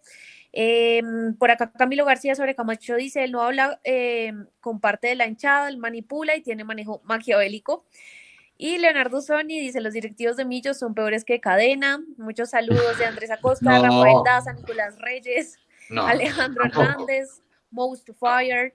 Mucha gente, mucha gente, Juanse. Yo rápidamente aquí, Facebook, Carlos Andrés Rodríguez, buenas noches, con toda la actitud que las niñas le ganen al Cali y Millos gane la liguilla.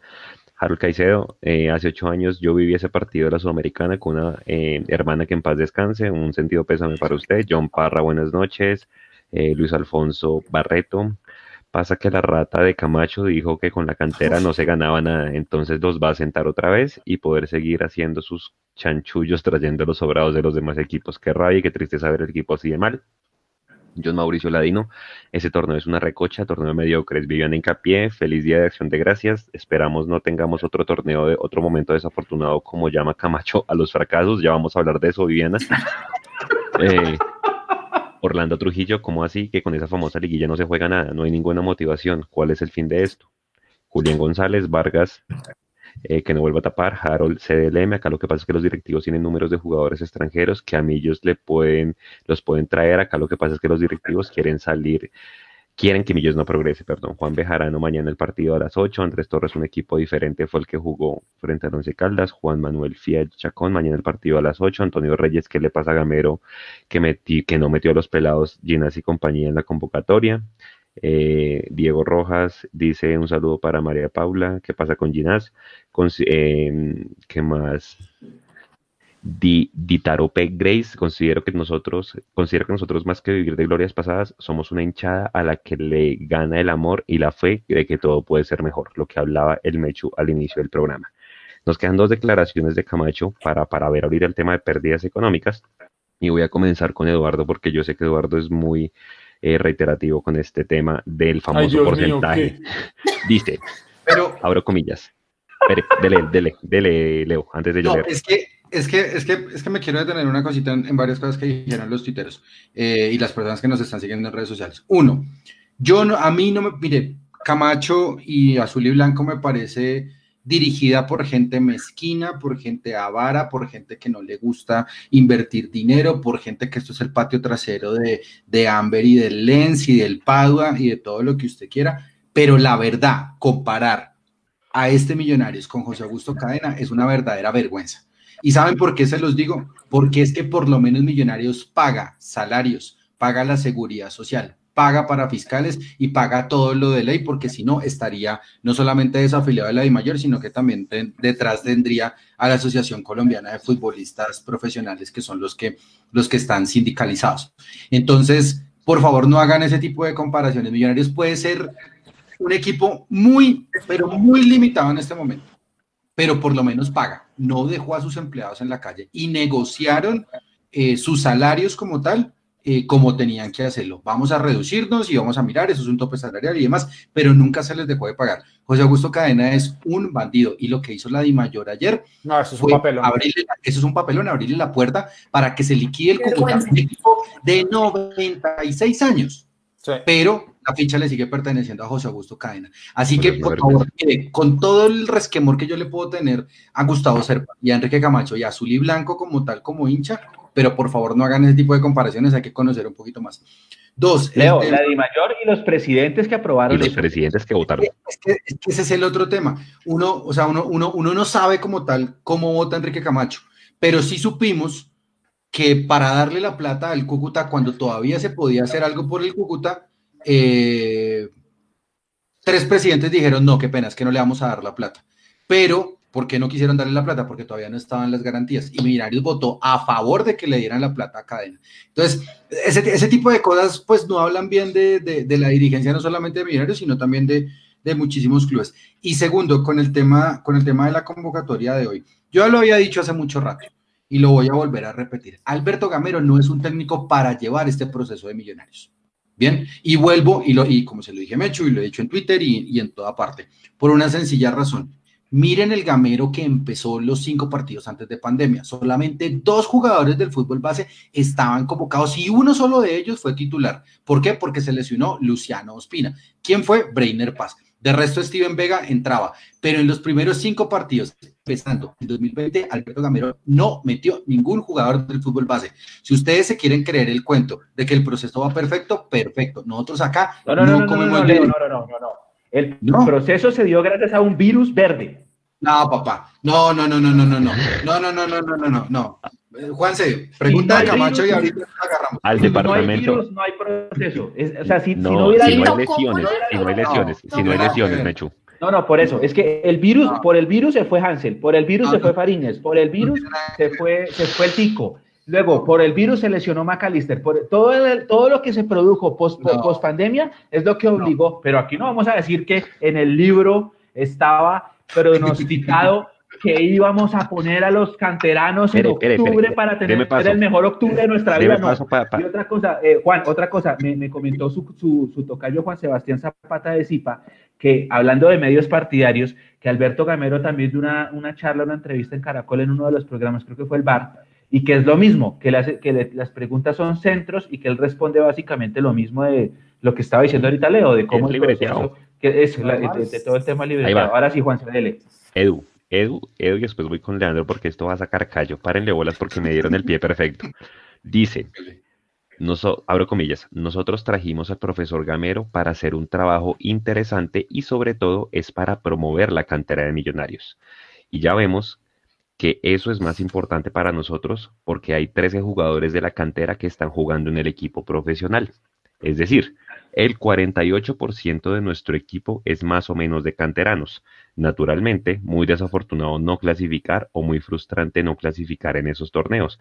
Pero si uno ve deportivamente cómo el equipo se desempeña, nosotros creemos que el profesor Gamero va por el camino correcto. Señor Eduardo Zabalaga, arranque con Her- qué piensa al respecto. Pero el camino correcto para quién? Sí, Porque es que yo digo, cuando, cuando uno oye eso que usted acaba de leer, yo me estoy imaginando es allá atrás, en, en, no sé, como en una mesa VIP de un bar, a tres viejitos frotándose las manos diciendo ya nos va a reventar el negocio. Espere, espere un momentico que ya viene, ya va a reventar el negocio. Y esos 13 pelados que tenemos ahí con que vendamos cinco bien vendidos, hicimos el negocio. Ah, venga, pero señores, y llega el mesero, señores, pero disculpen, ¿y los títulos? No, no, no, no, los títulos no importa. Desde que nosotros podamos vender a los jugadores no pasa nada y tráiganos más whisky, mi- mijo. ¿Sí?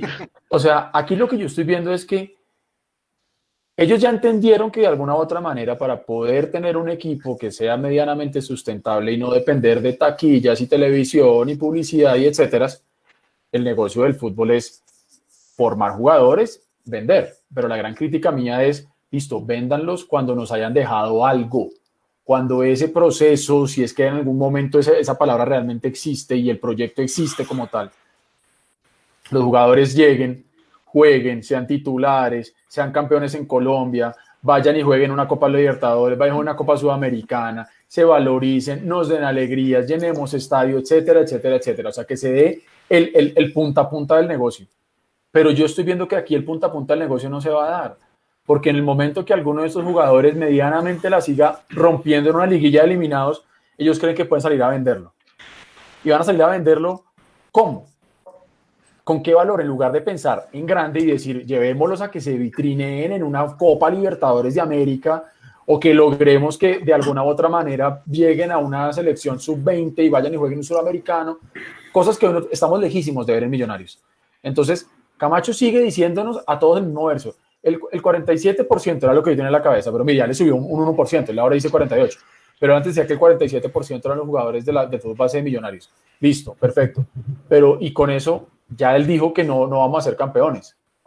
Pero, ¿y entonces qué van a hacer para poderlo lograr? Vamos a traer otro 50% de jugadores que sean importantes y de jerarquía. ¿Cuáles jugadores importantes y de jerarquía nos han traído los señores Camacho, Serpe y compañía en el último tiempo?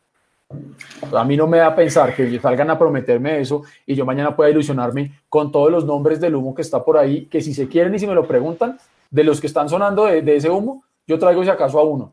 De resto, ninguno, porque ya están viejos, porque no van a aportar nada, porque lo que sea, ¿sí? Entonces, yo creo que aquí ya estamos empezando a ver los, los colores verdaderos de estos personajes.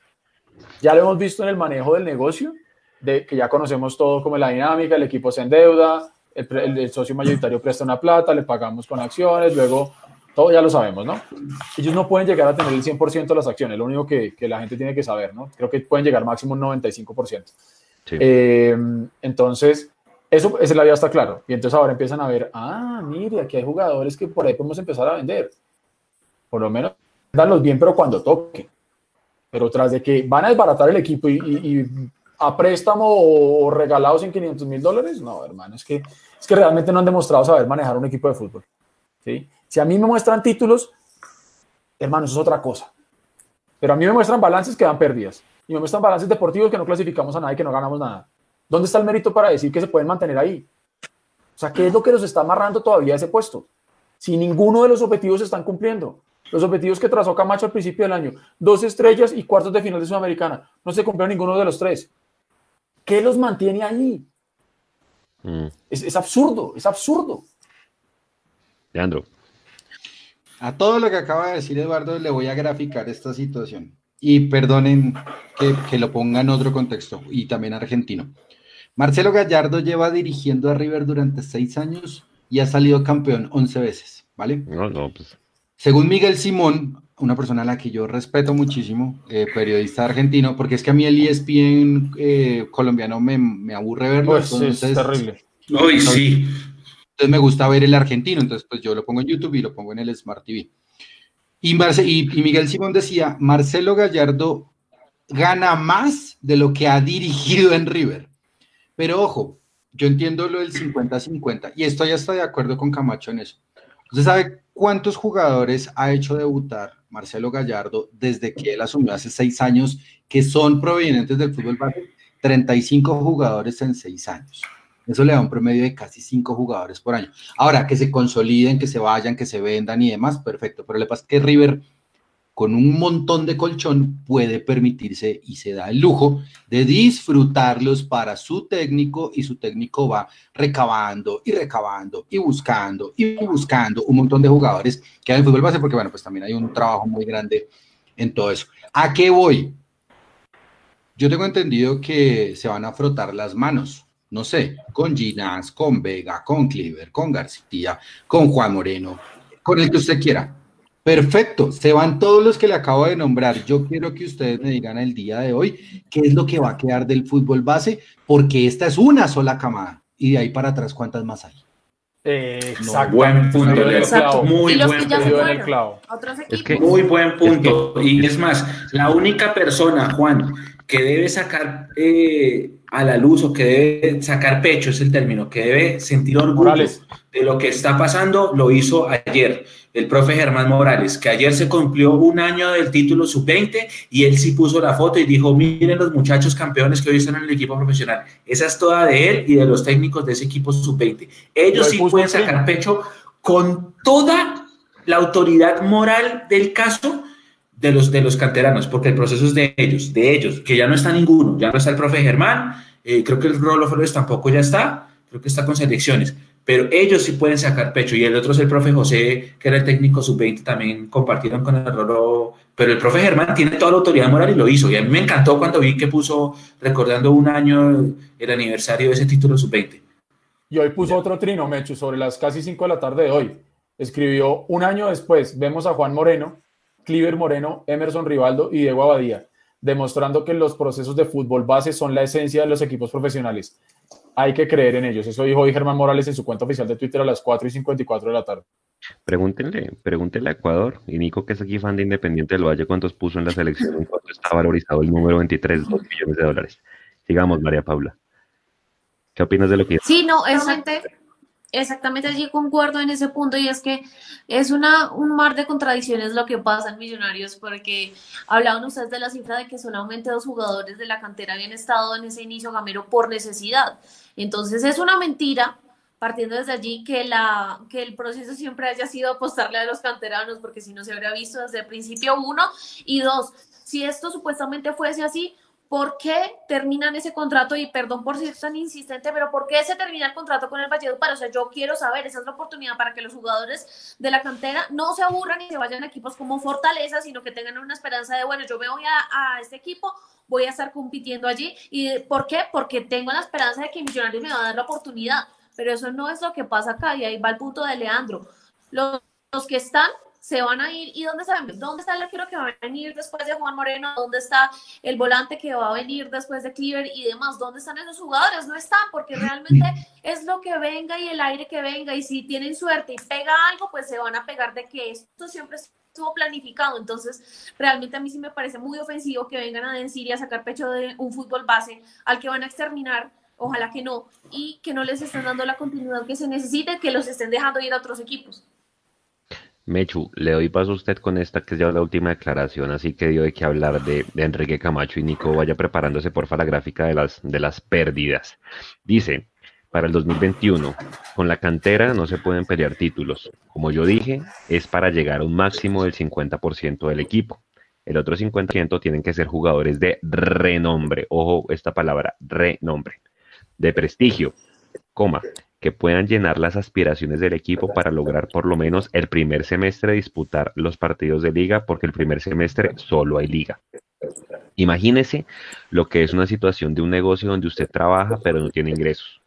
Eso es lo que está pasando con el fútbol colombiano. Muchos equipos van a tener que apelar muchísimo a los jóvenes, los muchachos de las divisiones inferiores, porque es que nosotros llevamos jugando fútbol con cero ingresos. La nómina de Millos se acerca a los 2 mil millones de pesos y solamente recibimos 300 por televisión. No recibimos patrocinio. Yo no sé si ahí eso sea verdad. No sé. O sea, ¿cómo así que no recibimos Pues patrocinio? lo de Cafam se anticipó, es lo único que yo sé. Acuérdense que lo de Cafam sí lo han anticipado, Pero pero, el resto no sé, lo de Pepsi, eso quién sabe cómo será. coma, no hay publicidad, no sé, eso tampoco si sea cierto o no, no recibimos dinero por taquilla, eso sí es verdad, que es lo más importante, y esa es la magia que uno tiene que desarrollar. Pero yo creo que Millonarios, con lo que dijo Alejandro Pino acá, hubiera podido por lo menos inventarse otra cosa. Yo creo que están en su zona de confort con el tema de los ingresos de la hinchada. Pero Mechu, la pregunta para usted y para el resto del equipo, ya les voy dando paso, es eso. Él habla de que el otro 50% para el 2021 van a ser jugadores de renombre. ¿Qué es para Millonarios y para Azul y Blanco jugadores de renombre si es que los años anteriores todos han sido apuestas? Esa es la pregunta, Juan, porque es que los jugadores de renombre de esta temporada fueron dos reencauches, Matías y Iron, y un extranjero que fue Godoy. Pero a Godoy se lo recomendaron a ellos cuando estaban en Tolima y no a Millonarios. Entonces, ahí viene la- la- lo que hablábamos hace un rato. ¿Cuál es el último jugador de renombre de verdad que vino a Millonarios? El Pocho puede ser, pero el Pocho llegó ya en la víspera de su, de su carrera. ¿Qué quiere decir un jugador de renombre? Ahí yo, yo siempre he dicho, un, un jugador como Palavecino. En la presidencia de Camacho, ojo. Porque hay gente que Por dice eso. que Watson, y Watson no estaba en la presidencia. No, Watson, Watson fue antes, Watson fue antes, Watson fue antes. Mm, pero, pero ahí va el tema. ¿Wilker? Que es un jugador de renombre. No, pero espere, que es un jugador de renombre, porque Wilker sí es un jugador de renombre. Que es un jugador de renombre con las arcas flacas.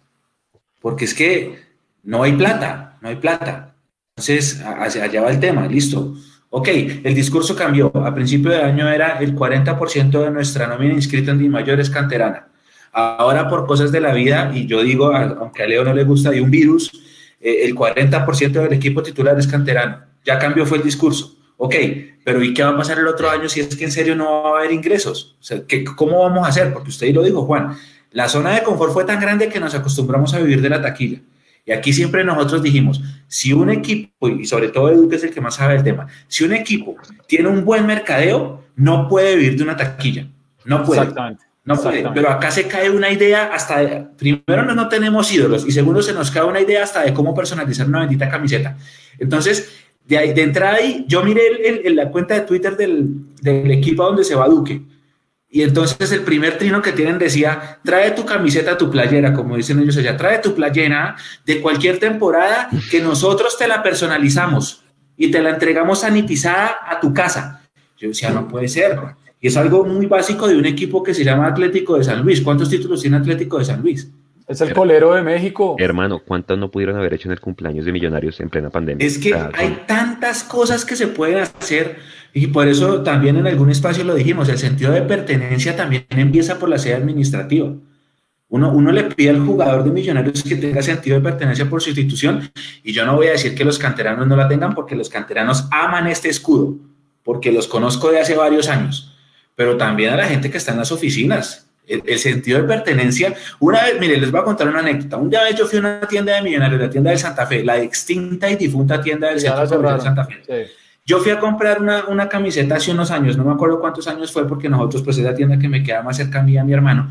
Fuimos allá y el tipo que nos estaba atendiendo llega y se va a la registrar, o sea, a teclear así, voy a mostrar en cámara para que la gente me vea. Estaba tecleando así y acá tenía una manilla que decía Deportivo Cali.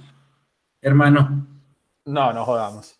Hermano, es que el sentido de pertenencia no solamente se le pide a los jugadores. Venga, y no Por que, eso- somos, no que somos 6 millones de hinchas. No hay, no hay, Por eso, no hay, no sé, no tiene que- 20 para contratar para las tiendas. A ver. Esto es verdad, el tipo tenía una manilla acá que decía Deportivo Cali. Esto es verdad, yo no me lo estoy inventando. Pero entonces ahí va el tema.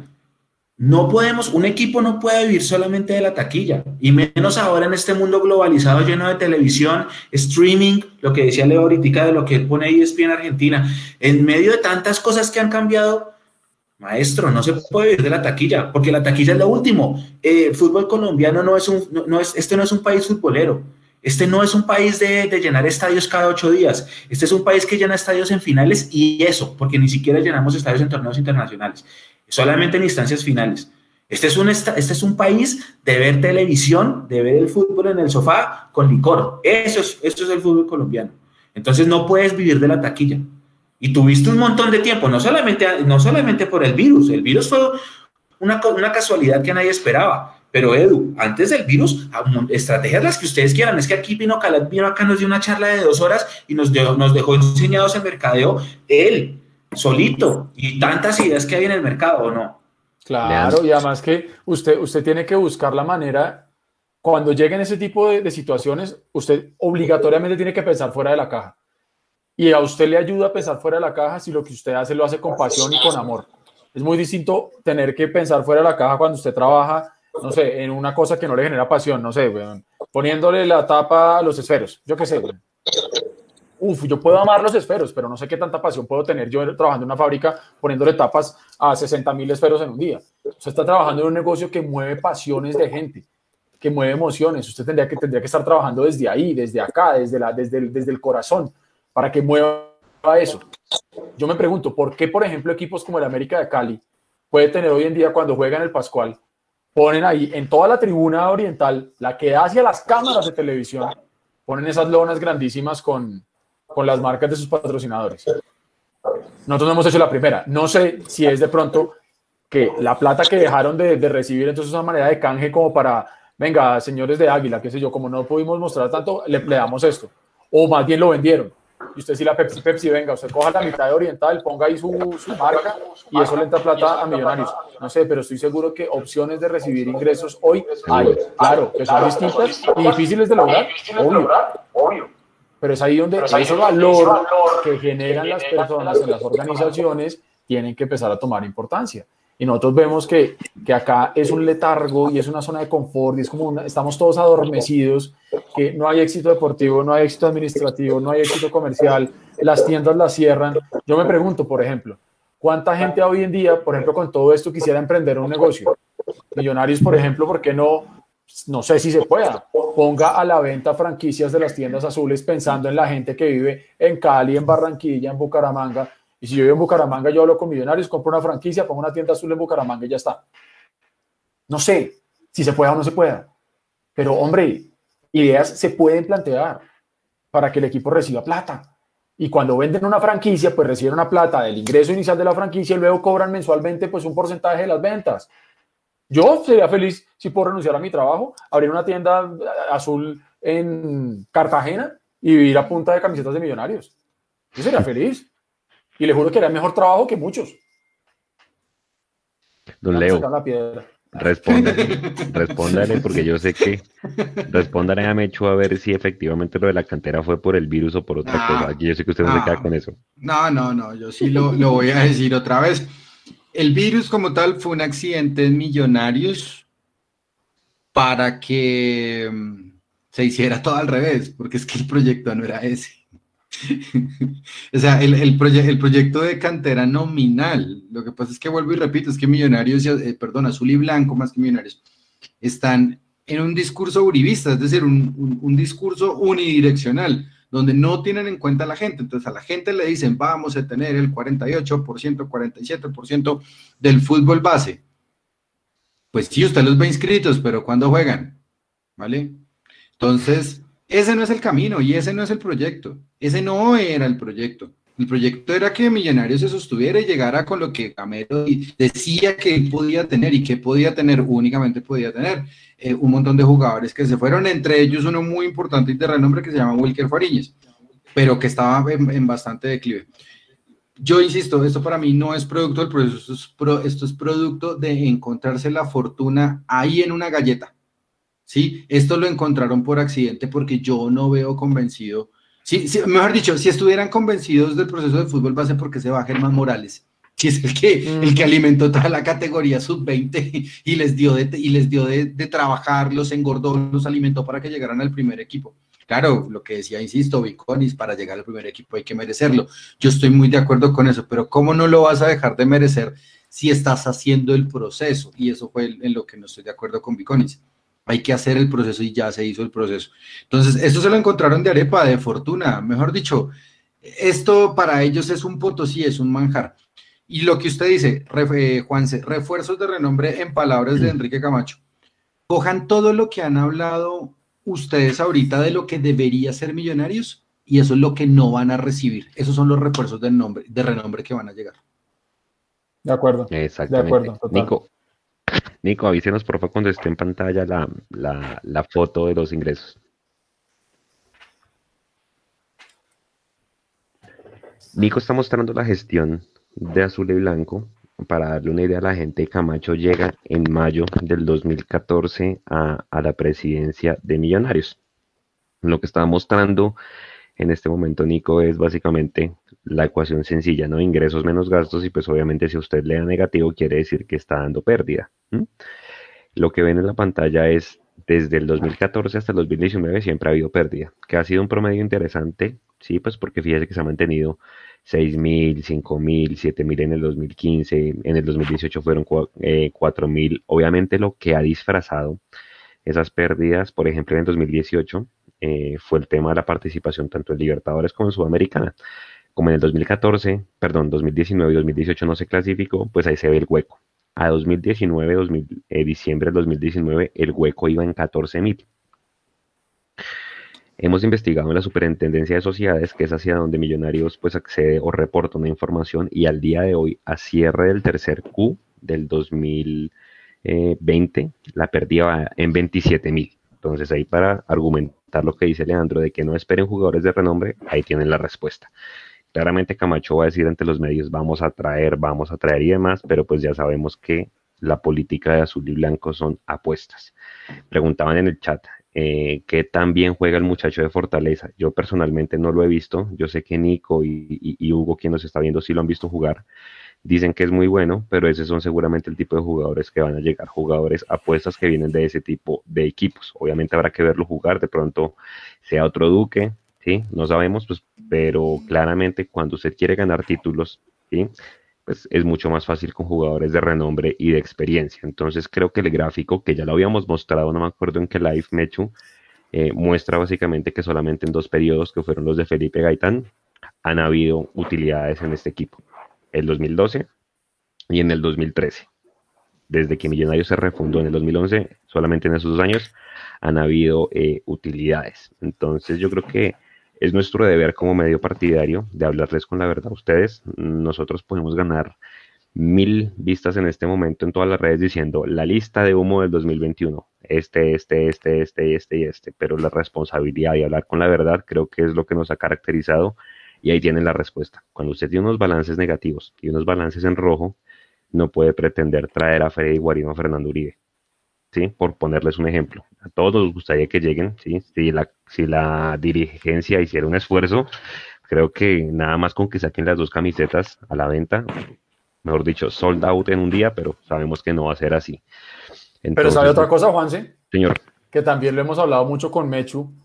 Eh, el mundo real no es Twitter. Exacto.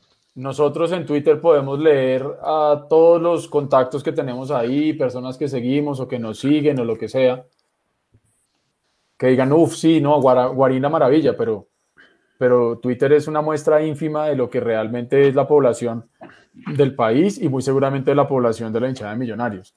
Eh, eso, es, otro tema, es decir, nosotros a veces creemos que lo que leemos en Twitter o en Facebook o en la red social que cada uno de ustedes prefiera es ley y, eso en el fondo pues no es tal. A mí realmente lo que, me, lo que me genera a mí más incomodidad no es tanto de si se habla de Guarino, de Pedro Franco o de, o de Uribe, lo que realmente me, me, molesta y me extraña es que con, con esa gráfica que estábamos viendo ahí, vuelvo y digo, cómo se mantienen unos directivos, es que en una empresa cualquiera, de paletas, usted tiene que vender paletas este año y se cerró el año, ¿cuántas paletas vendió? No, vendí menos el 50% y di pérdidas de mil millones de pesos vendiendo paletas. Ah, bueno, no importa, dale, sigue para el año entrante. siguiente año, no, perdí ahora dos mil millones de pesos y no pude vender paletas, todas se me derritieron. No, pues no importa, tranquilo, hágale, sígale. ¿Qué es lo que está haciendo que esta gente se pueda mantener a pesar de los números en rojo? Porque esa es la parte que a mí no me cuadra. Entonces, de la mano de eso, es inviable pensar con o sin pandemia. Saquemos el efecto COVID-19 por un segundo no nos han traído ni nos van a traer jugadores de renombre y de jerarquía, como lo están diciendo Camacho. Y María Paula es una cosa ahorita hace un rato muy importante. Vamos a buscar jugadores en Fortaleza, pero los que tenemos aquí en la casa se van para allá. O sea, que estamos jugando. Correcto. A menos que me digan a mí que es que el convenio ahora es con Fortaleza, que el convenio que se acabó con Valledupar, el convenio es con Fortaleza, pero estoy lejos, lejos de pensar que eso es real. Entonces, ¿a qué estamos jugando? Lo que, lo que tenemos en la casa, dejamos que se vaya y vamos y buscamos en el mismo lugar donde se fue el otro. Entonces, ¿qué puede pensar el pelado que se fue mirando para Fortaleza y ver que ahora se están fijando en el que estaba ya para acá?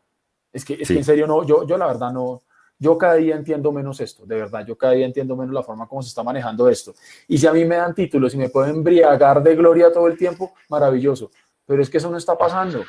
Entonces es ahí cuando más se empieza a ver que la gestión no se está logrando. Porque usted puede incluso ser campeón y dar pérdidas. Usted puede ser campeón y ganarlo todo y dar pérdidas. Entonces, eso ya es otra discusión.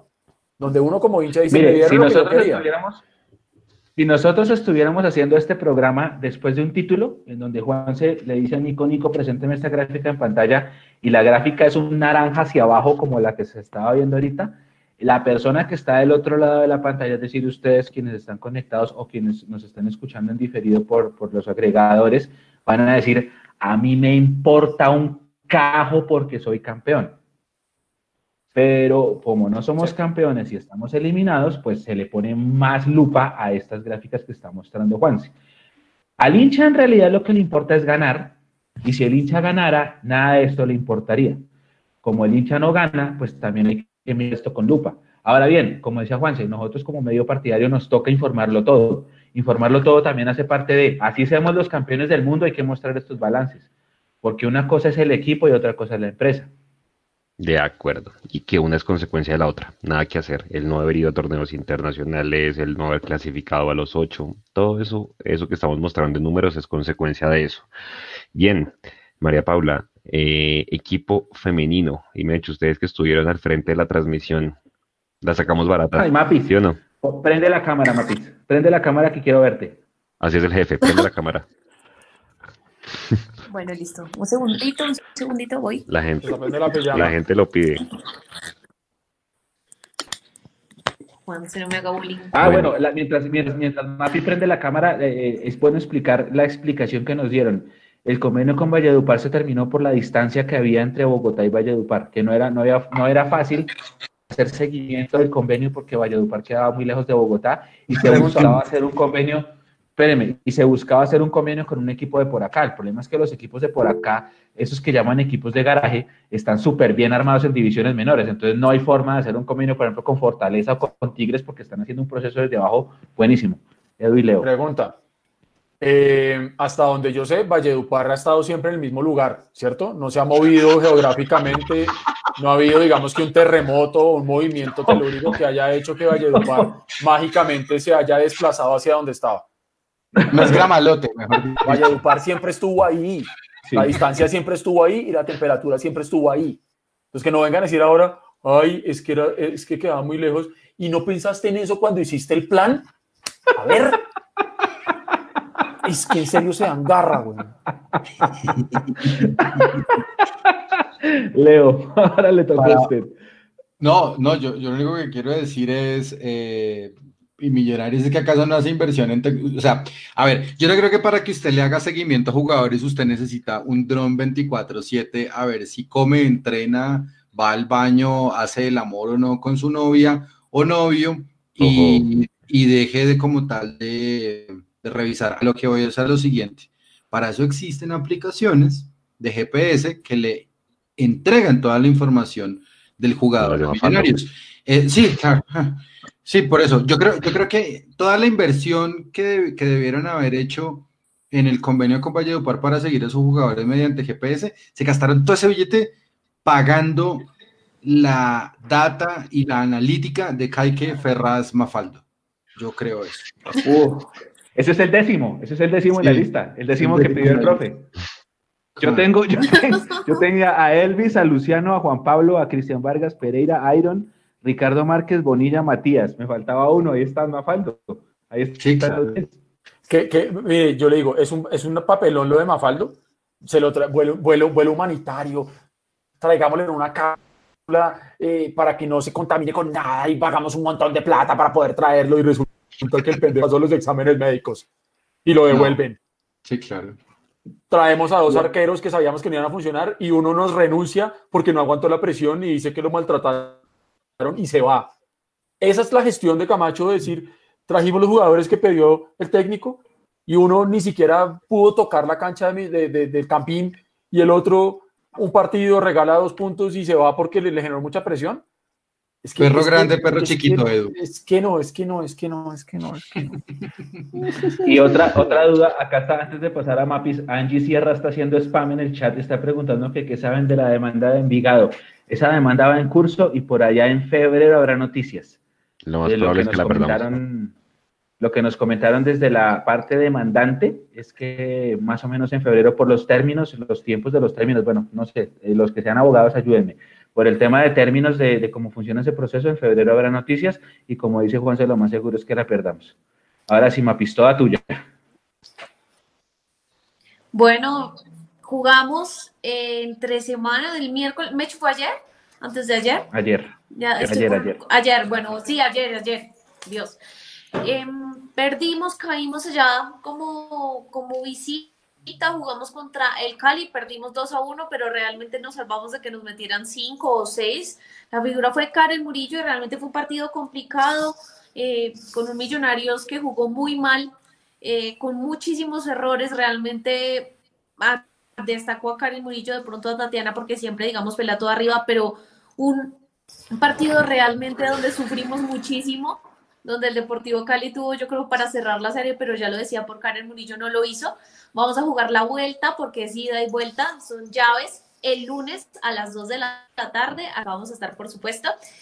Em, y si no se corrigen las cosas que, en las que fallamos, como por ejemplo el retroceso, las marcas, eh, la defensa sobre todo en las laterales, porque por ahí nos comieron completamente. Yo veo muy difícil avanzar, no es que sea pesimista, yo siempre las estaré apoyando a las embajadoras, pero pues realmente las cosas están muy difíciles. No creo que en dos, tres, tres días que se tengan las cosas realmente se puedan cambiar mucho. Creo que hay cosas para ajustar también. Eh, la concentración desde el inicio es un tema clave, tener, poder tener un poco más la pelota, juntar más a las jugadoras, eso ya va en el técnico. Pero las cosas por ahora están complicadas, eh, teniendo en cuenta, digamos, la manera en la que se, se ha venido jugando, que lo veníamos diciendo, que ha sido de más a menos. Entonces, Juanse por ahí preocupada y ya quedará a jugar esa final que va a ser el lunes. Bueno, yo sí, yo también creo, usted también lo, lo, comentó, creo que la sacamos barata, pero bueno, creo que ya llegará hasta que es una ganancia por lo que decían María Paula y Andrés en uno de los lives. Ay, no, jodas, ¿cómo te digo, Camacho?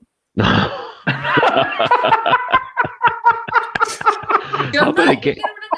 O sea, ustedes me preguntaron hasta dónde creían que nosotros con la nómina podemos pasar y yo les Hasta la segunda ronda. Pasamos de grupo, sí. No, yo, yo, yo, yo me remito a las palabras de Andrés que él dijo, pasar de ronda ya es ganancia porque hasta ahora es un proyecto de información y creo que estamos muy lejos de los equipos eh, ya consolidados en, en cuanto a nómina, ¿no? Pero bueno, pues esto es fútbol, ¿sí? Esto es fútbol y, y, y, y Millonarios, por ejemplo, casi le gana al América en el partido de vuelta en Cali. Entonces, todo puede pasar y bueno, la mejor energía para las embajadoras. ¿Cómo está de lesiones el equipo, María Paula? ¿Alguna lesionada? alguna lesionada nueva, no. Las que ya sabemos, Lina Arciniegas y Lina Martínez, que pues ya para esta temporada no van a poder estar disponibles, de resto sin ninguna novedad. La gente pregunta Pero yo tengo un palpito, Juanse. Yo sí tengo un palpito. Yo creo que ese accidente, eso, habernos salvado tan cerdo ayer, es una buena señal y vamos a clasificar. Ojalá, ojalá Dios quiera. Eh, o sea, en situaciones normales tenemos que devolvernos de Cali con siete goles. Y eso, eso que pasó es una señal, pareciera una señal del destino como diciendo, bueno, te la perdono, remátalos allá en Bogotá el lunes, porque de verdad nos salvamos de una masacre y es una buena señal para creer que a las 2 de la tarde el lunes vamos a darle la vuelta a la Serie acá jugando a 2.600 metros pilas con esa jugadora linda Caicedo, que es la referente y la que nos hizo la fiesta. Eh, si dolor de cabeza. Si Millos pasa, lo más probable es que juegue contra América o Nacional, seguramente va a ser el América, entonces ahí nos volveríamos a encontrar al América en semifinales, ¿sería eso, María Paula? De la liga, de la liga así tal cual usted lo dice.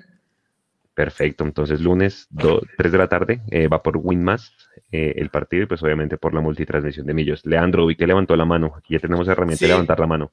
No, no, no, tranquilo. Sí, no, a mí me gusta eso. Yo, pues tú sabías, ah, te levantaba la mano así, ¿no? Ahora es tecnológico. Ay, yo la tengo levantada hace rato, perdón.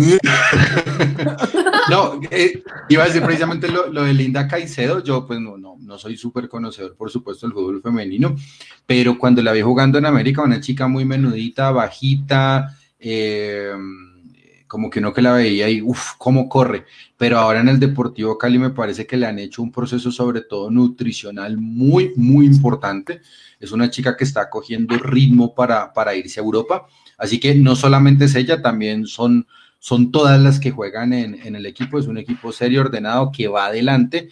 Y amén por el fútbol femenino, vuelvo a repetirlo, yo ya lo he dicho varias veces. Qué bueno cuando no hay simulación cuando hay tiempo efectivo de juego. Eso es un bálsamo. Claro, eso es un bálsamo para los ojos de las personas que vemos fútbol, sea femenino o masculino, y es cuando rueda la pelota, porque a la final eso es lo que, lo que debemos eh, ver, por supuesto. María Paula, dos preguntas. Eh, Linda Caicedo, entiendo que no pudo jugar la Libertadores con el América por la edad. Esa fue la, ese fue uno de los casos, ¿cierto? Porque todavía era menor de edad el año pasado todavía es menor de edad, ya ah. tiene 15 años y ya empezó con América desde los 14 y de verdad es una jugadora, o sea, la súper, súper promesa que ya yo digo está consolidada, eh, es increíble, es muy buena, o sea, 15 años y mira todo lo que hace, como nos complicó, realmente se adueñó de esa banda.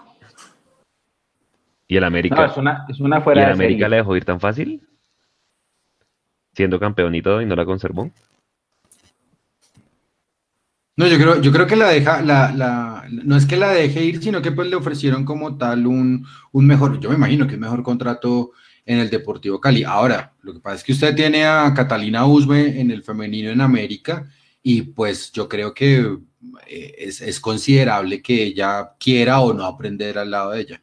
Sin embargo, me parece a mí, eh, creo que tiene todo para triunfar. Esa chica Caicedo va a ser muy, muy buena. Muy bueno. No, es que es una, es una fuera de serie. De, es una fuera de serie. Visto, bueno, Mapi ha visto más de fútbol femenino que yo, pero de lo que yo he visto que son los partidos de Millonarios, esta chica Caicedo y las dos de Santa Fe. Las dos de Santa Fe también son unas máquinas para jugar al fútbol. Las dos delanteras. Eh, y Kena Romero. Sí, ella. Uy, no. O sea, son unas demoledoras. Esas dos nos hicieron la fiesta y esta linda Caicedo también. Es que es lo que les digo. Es demasiado era, fue demasiado lo que nos hizo el Cali para solamente sacar un 2-1. Porque aquí me están diciendo que, que me echo con los pejazos mentales. No, es que el día que yo dejé de creer, ahí sí. Sí, sí, sí. Dejé de creer, me, tomo, me tomo una de esas pastillas que, me duermen para siempre. Pero hay que creer, o sea, es que después de semejante papayazo que tuvo el Cali, porque es que en serio, nos, estaban, nos llegaban por todo lado y que solo hayan sacado un gol, ojalá sea una señal divina. la última, me acordé mucho de, ¿se acuerdan de esa semifinal contra Equidad del 2011 que hace gol Tolosa de penalti en el último minuto? En el partido de ida, quedamos 2-2. Yo le dije a mi hermano, esto es una señal del cielo. Ese gol de Tolosa en el último minuto es una señal para que vamos a dar la vuelta en techo y, nos, ganaron techo y nos hizo gol Cosme. Pero pues no, eh, lo importante siempre es creer y ojalá que esto haya sido, este papayazo haya sido una señal divina. Dios quiera, Dios quiera. El lunes entonces a las, a las 3 de la tarde súper conectados. Dos, dos, ¿es dos o tres? Sí, sí, sí, lo, lo pasaron a las dos y va, con, y va por Winmas. Ah, bueno, listo, a las dos de la tarde. Bueno, señores y señorita, proposiciones y varios, como dicen las asambleas. Hay un tema que nosotros tocábamos al final del partido con Alianza y es que hace ocho días Eduardo yo muy capantes haciendo cuentas de cuánto le quedaba, de cuánto le quedaba a Millonarios de la transacción de John Duque y resulta que es que John Duque le deja el 30% a Millonarios, pero una futura venta, o sea, no nos quedó un sope de ahí qué papelón, eh, eh, Leandro. Por eso, es que lo que dijimos, el 30% de cero es cero. Pues claro, pues sí, John Duque, qué gran caballero, mucho bacán, nos dejaste el 30%. Ok, pero ¿y de cuánto? No, pues de nada, por ahora nada. Pero a ver si me pueden vender. Oiga, Leandro, ¿qué, les pasa a los, directivos y sobre todo al Pitirre, que es una persona que también no esperaría que saliera a dar declaraciones con ese tipo de, de transacciones? ¿Por qué no renuevan? Y aseguran por lo menos una plata, sabiendo que están tan jodidos económicamente. Jugada estratégica de Amber, traer a una persona completamente muda en la dirección deportiva para que no diga nada. Eso es lo primero, porque ya ese señor no le conozco la voz de Millonarios. Antes mandaba y mucho, y, por, y acá pasó en Millonarios y tenía voz de mando, tenía, tuvo liderazgo, un montón de cosas adicionales. Eh, lo del negocio de, de, John Duque, pues, hombre, la verdad le quiero desear muchísimos éxitos a los muchachos del fútbol base, porque si los van a negociar así, uy, de acuerdo. También, o sea, no, y, lo, y, lo digo, y lo digo en el sentido de que la vida de un útil, si se puede decir, de un jugador de fútbol, salvo que sea Maradona, hay que decirlo, eh, es solamente de 15 años, no es más. Entonces, entonces hay que tomar decisiones, vea, rápido, porque si usted no se valoriza en millonarios, eh, va a pasar eso. Vea, otro tema, Marcelo Gallardo, eh, ¿cómo se llama? Eh, Marcelo Bielsa, hasta, el, hasta, bueno, si quieren medio tocamos el, el, tema de Russo, porque el tema de Russo y Boca es muy diferente, pero hay entrenadores que mejoran a sus jugadores, que los hacen mejores todos los días. Y lo único que hace Alberto Gamero no llevando y no convocando a los jugadores del fútbol base no es depreciándolos, es decir, no quitándoles precio, sino despreciándolos porque ahora sí les está soltando la mano con no, no ponerlos a jugar esta, esta última liguilla. Entonces, pues, si ustedes quieren seguir creyendo y comiendo vidrio de gamero, maravilloso. Pero vuelvo y lo repito y lo digo acá, no tengo ningún problema.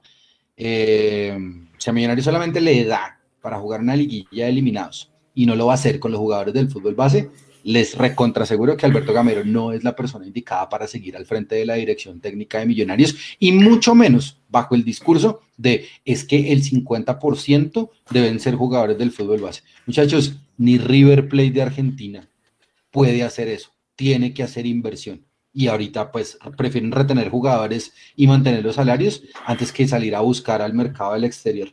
Oye, mire cómo es la contraparte, Juan, se, le, le termino con esto rápido.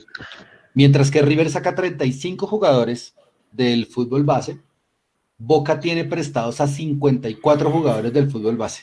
Y eso fue un tema muy caliente en, Argentina hace dos semanas, porque pues obviamente le pegaron hasta con el tarro al pobre Miguelito, eh, que no tiene que venir aquí a Colombia a dirigir selección. Por favor, señor, quédese allá con doña Mónica, no venga si es tan amable. 54 eh, jugadores prestados del fútbol base y uno de ellos que fue el partido Boca Talleres, que Boca perdió 1-0 con Talleres en la bombonera, uno de ellos, el que hizo el gol de Talleres, es del fútbol base de Boca.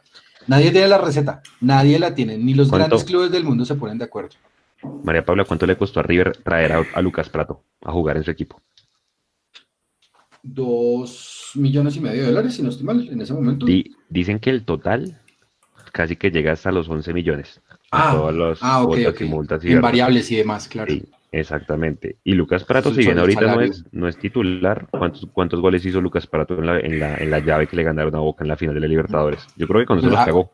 claro, haga, haga, haga, un gol, haga un gol en la final de Libertadores en la bombonera, hágale. Y allá. quiero ver, y, allá, en, claro. y allá en España. Y en Madrid.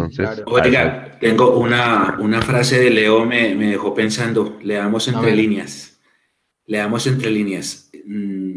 Por un lado, tienes eh, una cantera por potenciar. Vas a jugar una liguilla de eliminados que tiene desmotivado a toda la hinchada. Es verdad, ¿por qué no aprovechar eso y potencias tu gente? Por acá. Por aquí, acá, perfecto ahí. Por acá, tienes la misma liguilla de eliminados pero no vas a poner a tus canteranos porque, por ejemplo, a Ginás ya lo sentaste, lo mandaste otra vez a la casa y vas a jugar con tu, con tu pesada. Lean entre líneas. En Millonarios hay pavor, pavor de que pase lo que nadie espera, que perder esa liguilla. Pavor, pavor, por, justamente por eso. Del mismo efecto de que, de que todos sabemos de que esto se gana o es el papelón del año. Y creo que por ahí va el tema. Pero ¿quién asegura que con esos jugadores usted va a ganar? Es que... Eh, por eso, pero yo creo que el Gamero tiene ese, está como prevenido, como predispuesto, como me tengo que jugar la vida del pellejo en esta liguilla y pongo lo mejor que tengo, aunque eso me signifique sentar a Ginás que, había, que estaba haciendo las cosas muy bien. Es, es una presión interna, creo yo que Millonarios es una presión interna tremenda y está bien que la tenga, porque eh, si no ganamos esta liguilla es el papelón más grande de todos, Edu. Edu. No, Leo lo levantó primero. Debo, perdóneme. Ah, gracias, veas, hasta, hasta nos rotamos y todo. Eh, em, a mí lo que más me parece triste de Millonarios es que en ese buen remate que tuvo, no tuviera el suficiente coraje, no tanto para meterle 10 o 12 a Alianza Petrolera en Barranca, pero para entender que es preferible llegar a un torneo internacional con un título oficial. Exacto. Eso, ese yo creo que fue la gota que por lo menos me rebasó a mí el vaso con Alberto Gamero, porque yo no puedo creer que Alberto Gamero desprecie un título oficial que suma para el palmarés en un partido, en una llave de visitante, con el antecedente de seis goles y haya tirado a la borda lo que sucedió. Y otra vez diciendo que es que los penales son una lotería.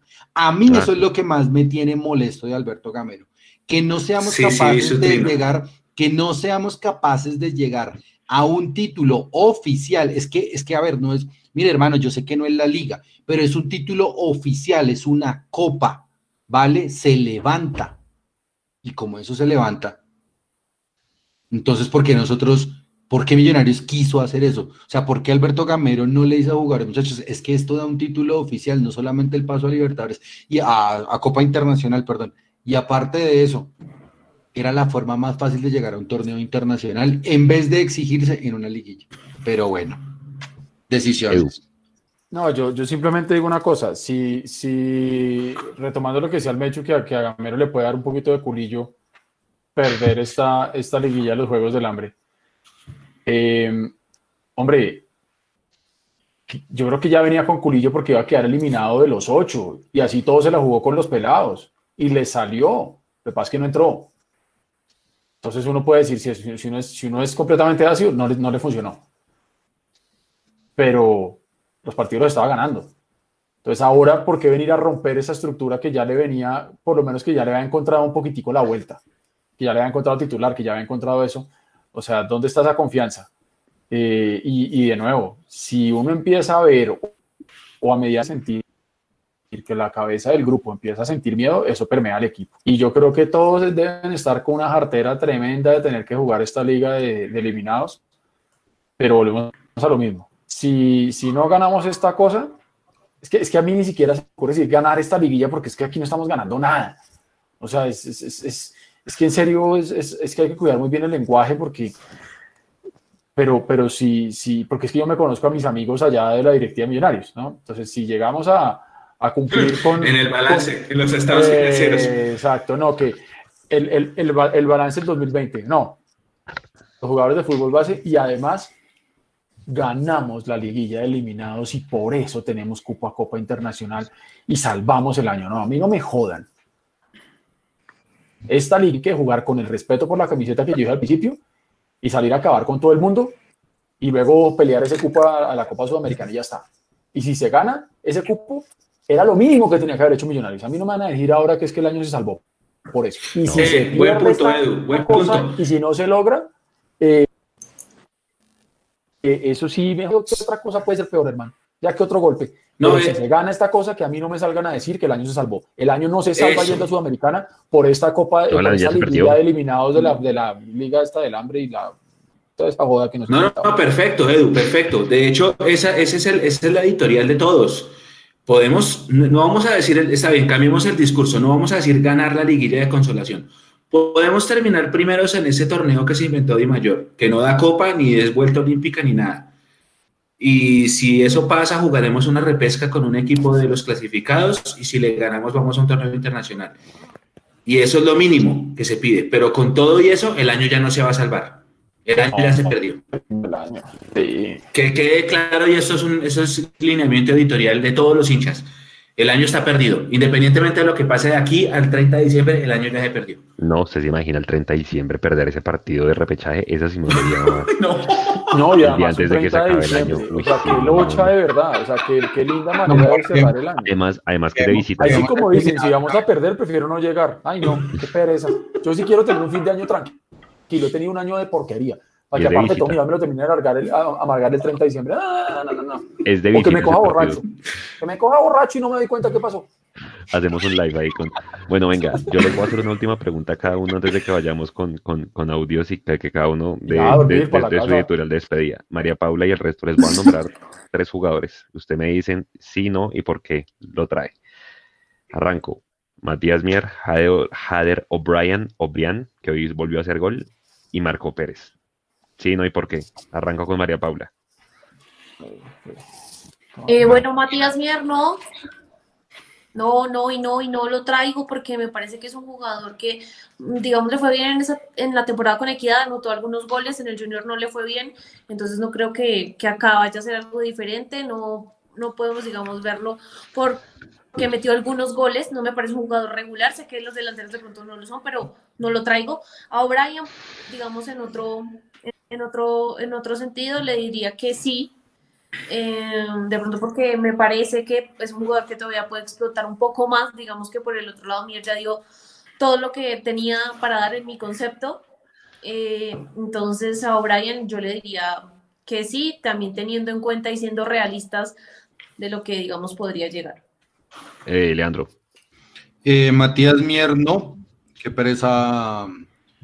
eh, la novia. Eh, buena, Edu. la cogida. De una, weón. Matías Mier, no. Eh, Jader O'Brien se lo cambió por John Freddy Salazar, que también juega en Río Negro Águilas. Y eh, Marco Pérez, contrato por, por objetivos. Ok, Eduardo. A Matías Mier no. Lo decíamos hace un tiempo, hay jugadores para equipos medianos y pequeños y, y- y- él de pronto con la camiseta de un equipo grande por ahí no, no funciona, yo no lo traería, no, no me gastaría ese cartucho. O'Brien tampoco me lo traería por una razón muy sencilla, porque es que esos jugadores también que a veces como que, que piensan y prometen un montón, llegan acá y son pelón. Miren nomás lo que está pasando con el caballo Márquez. Un año para hacer un gol. No, gracias, hermano. Y lo de Marco Pérez, eh, yo diría que no, pero creo que por el conocimiento previo que tiene Gamero de él, puede ser que, que se termine dando, pero si fuera por mí tampoco lo traería. Yo no creo que ninguno de esos tres sean solución para Millonarios. Mechu. A Mierno es jugador de equipo chico, a O'Brien sí. Hay que, hay que probarlo, que pruebe finir en un equipo grande, ya ha demostrado condiciones. Y a Marco Pérez sí, porque, porque Gamero lo potenció cuando en algún momento lo tuvo en el Tolima. Listo. Eh, Nico, vamos con audios. Eh, saludamos ahí a la gente antes de irnos y vamos con el cierre editorial de cada uno. Listo. Entonces, entramos con audios. La última tanda de audios. Muchas gracias a los que participaron. Vamos iniciando con este. Buenas noches, Cristian Gamboa acá reportándose a toda la muchachada. Hermano, Azul y Blanco no se va a mover. Se lo digo porque lo que he visto desde hace muchos años y lo que he comentado, hermano, la logística, nada, hermano. Hay veces que pues han hecho cosas, la verdad, que dejan mucho que pensar. Eh, allá en el estadio no se garantizan buenos espectáculos, la gente se agarra por los puestos, no, respuesta, no, no, no respeta, no hay solidaridad por la gente que pues llega con su boleta al puesto que es, antes la madrean. Y pues hermano, o sea, uno necesita comer, necesita alimentarse, carísimo eso, o sea, yo no sé en dónde le cobran a usted más, en el aeropuerto o en el estadio. Y eso pues a ellos les da igual, les da igual que estén matando a la hinchada. Buenas noches, mi gente de Mundo Millos. Les, les habla Iván Barreras de Bogotá. Yo con estos dirigentes no me ilusiono con refuerzos de calidad, porque yo sé que esta, gente solo trae apuestas, traen jugadores suplentes, jugadores lesionados, y acá simplemente los pueden a porque simplemente a estos dirigentes les gusta lo económico, no les gusta invertir y por eso siempre estamos peleando los puestos de abajo y, no arriba donde deberíamos estar siempre. Me gustaría que trajeran, armaran un equipo como el que le armaron a Páez en su momento, como el que le armaron a Hernán Torres. Un equipo que pelee campeonato siempre, que esté ahí, que pelee los primeros puestos. A ese es un equipo que yo quiero ver. O ver ese es- esos equipos que lucharon campeonatos, que esos equipos, como los equipos que ha armado Gacha. Un equipo así es lo que yo quiero ver. Obviamente no con un dueño así como Gacha, pero sí que inviertan, que, que inviertan así, así después. Y, y yo sé que si hacen una buena inversión, con las taquillas recuperan. Pero conociendo a estos dirigentes, eso es algo imposible. Buenas noches, Mundo Millos. Eh, recordando lo que dice el mecho de, de las tiendas azules, también me pasó una vez en una tienda que una muchacha me atendió y me atendía como de mala gana y resultó ser hincha de Nacional. Y de verdad que le da uno como tristeza eso. El sentido de pertenencia sí se ha perdido. Qué tristeza. Y por último, aquí un, un mensaje que nos llegó y dice, buenas noches, una pregunta. ¿Cómo se hace para conseguir una franquicia para poner una tienda azul fuera de Bogotá? Ah, sí, ve, Camacho, ya le vendí una franquicia. Joda. No, no, Es no yo sabemos, creo- no sabemos yo si esa creo que esa figura existe. ni siquiera existe. Exacto, Edu, se me Exacto, adelantó. yo lo puse como ejemplo. Exacto, sí. Sí, dale, dale. Debería. Ah, ya es el último, Nico. Sí, eso ya fue lo último. Gracias por participar. Nos veremos en otro live. También pueden mandar audios en las transmisiones en vivo. Todo, todo para que comenten con nosotros siempre nuestros contenidos en vivo. Listo, Edu, si quiere, ahí saludes a la gente de YouTube ya para irnos. Y yo saludo a la de Facebook. Eh, bueno, José Manuel Martínez Quijano ganó el Bucaramanguita. Un pie en las semis en los Juegos del Hambre. bueno, qué bien. Eh, Juan Leonardo Morales dice, compadres, ganábamos en los penales. Sí, Eh, sí, no, sí, sí. Nos traen a jugadores de equipos chicos a ver cómo les va y si revientan los venden y a los paquetes los renuevan. Juan Sebastián Zapata, el Boxing Day nuestro 30 de diciembre. Elber nos, nos dice... Elber nos dice, a O'Brien el mismo Gamero lo rechazó en el Tolima. Y también Ah, dice el del audio que le tenga fe a la información de Ladino. Eh, Que, que van a vender a millonarios. Eso sí, también. Yo no sé, sí, yo. ¿Va a vender? Yo no sé. Aquí hay una pregunta que si. Ahí se me fue. Bueno, era algo así como que, bueno, hay Copa Libertadores femenina, pero no hay Sudamericana femenina, ¿no? Eso es lo que están preguntando. No, no aquí, hay no existe. Sudamericana femenina. Duras penas hacen la Libertadores que dura como un mes y a esa van a ir campeón y subcampeón de esta liga. Oye, si- si- pero, si pero, Sudam- pero van a ser las dos Libertadores el otro año. Yo estaba viendo por ahí, ¿no? Sí, va a ser en febrero y si quieren mandar a alguien también, o sea, va a tener que ser un campeonato que empiece por lo menos en enero, o sea, como siempre todo todo ajustadísimo, todo súper mal hecho. Sí vi que, que la Libertadores 2020 va como en enero y la de 2021 va en agosto, una cosa así. Que van Sí, a ser las dos el otro año en dos países distintos. Por eso vamos a volver a ver seguramente un torneo acá, una liga bastante corta, Mecho. Seguramente. Oiga, y otra cosa, Mapi, eh, señores de Di Mayor, nosotros hacemos todo nuestro esfuerzo por impulsar el fútbol Sí. femenino y queremos que cada vez más personas lo vean y, y somos aliados de ustedes si quieren y los lo ayudamos a impulsarlo, pero no nos pongan más partidos en horario laboral, hermano, porque es Uy, que no, así, por no, así no puede crecer esto. Así no puede, así no puede crecer esta, o sea, no puede ser que el partido si va por Win, porque lo van a pasar por Win el lunes, lo pongan a las 2 de la tarde, pónganlo de noche, si va por prime time, pónganlo de noche, pónganlo en un horario para que la gente lo pueda ver. Pero es que no, el fútbol femenino no puede crecer así. No puede, ¿Así queríamos hacer un mundial? No. Exactamente. No. Y ya para terminar aquí con YouTube, Brian Fandiño nos dice, hasta ahora empiezo a ver el live porque estaba en la cena de Acción de Gracias. Un saludo, embajador. Mañana queda Y la, nos saluda a todos nosotros. Un abrazo grande.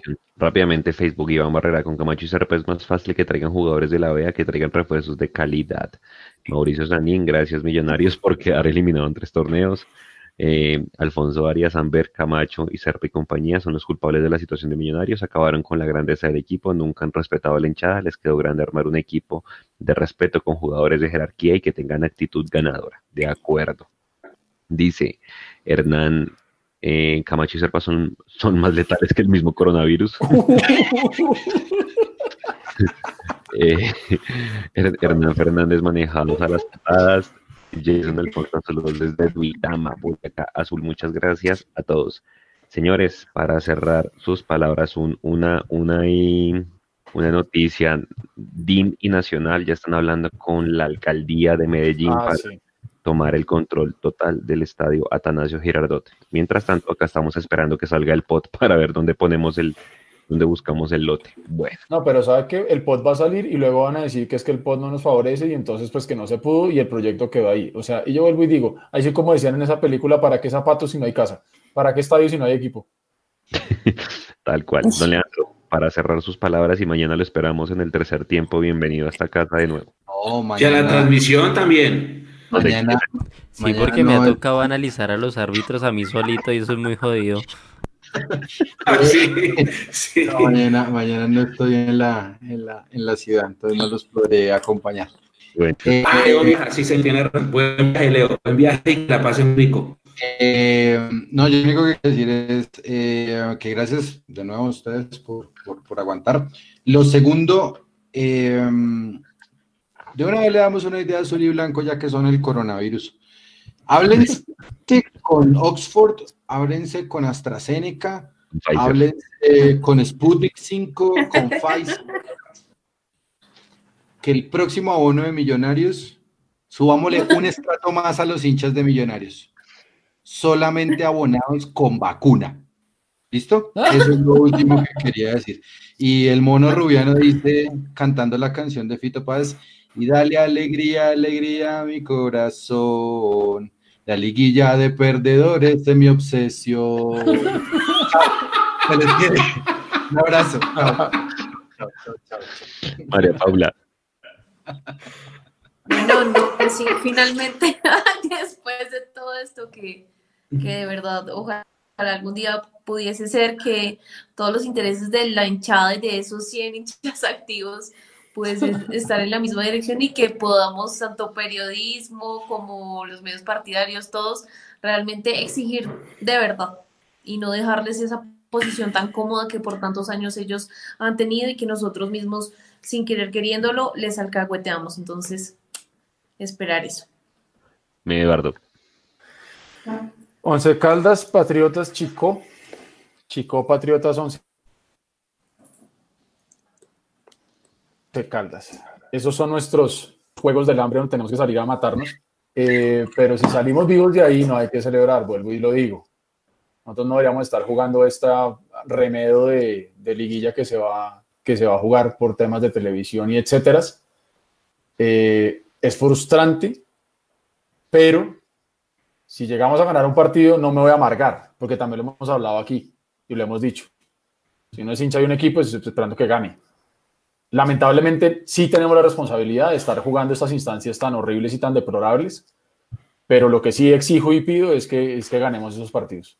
Ya después veremos a ver qué pasa, si, si quedamos vivos o el Distrito 11 nos gana mañana o lo que sea, team, pero, pero hay, que, hay que salir a, a jugar con seriedad y, y ojalá, esperando que Gamero tome las decisiones adecuadas para darle continuidad a los jugadores que, según Camacho, van a ser la base del 2021 porque no hay ni punting. Entonces, bueno, es viernes y en últimas, pues podremos ver el partido tomándonos algo y nos olvidamos de esta semana, mes y racha y año y virus y existencia tan compleja de este año. Gracias a todos, un abrazo, cuídense mucho. Hoy hubo más de 9.000 casos de COVID-19 en Colombia, pero tranquilos, que aquí la pandemia ya se acabó. Pilas, no se descuiden. Hecho. Ah, mañana los quiero invitar a que se conecten con nosotros a partir de las 7 y 35 de la noche para la transmisión del partido de Millonarios contra Once Caldas por la liguilla de los Juegos del Hambre, primera fecha, que va a ir por cuatro redes en simultánea. Y cuando se conecten, van a ver eh, que todo este equipo de trabajo, todos, todos los que estamos acá, Leo ya se fue, Tamí, que llega mañana, eh, le vamos a meter un profesionalismo tremendo, como siempre se lo metemos a cada transmisión, así sea un partido por un torneo de consolación. Y asimismo como nosotros le vamos a poner ese profesionalismo y esas ganas y esa entrega, así sea un partido que nadie quisiera estar, Asimismo, espero que los jugadores y el, y el cuerpo técnico asuman eh, ese torneo de consolación.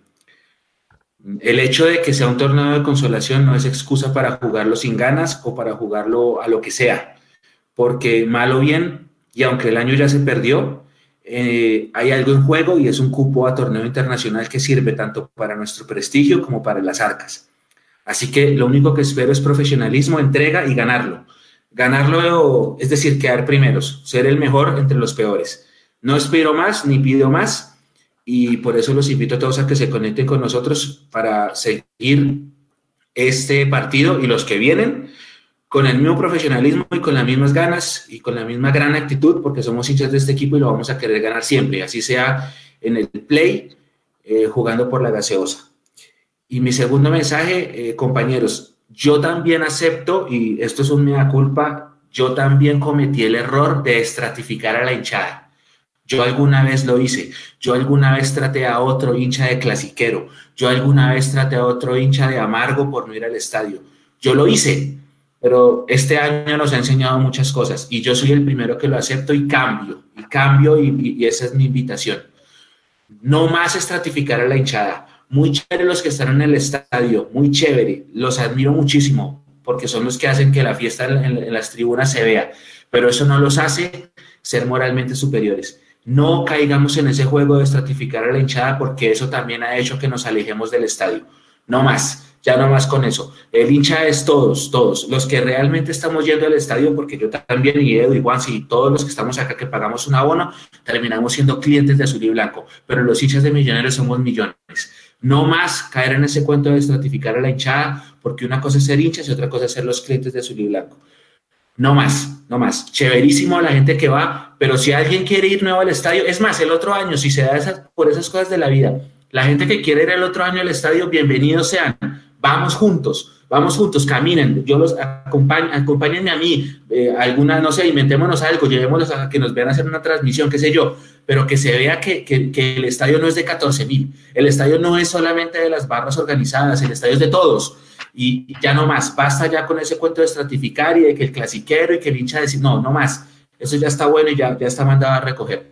Bienvenidos todos, eso por eso a mí me gusta el torneo de, de, de la pretemporada, que gente que generalmente no va a los, a los partidos de liga por capacidad económica, van a esos partidos y se lo gozan. Y usted ve las galerías de fotos de esos partidos y es un hit. No más.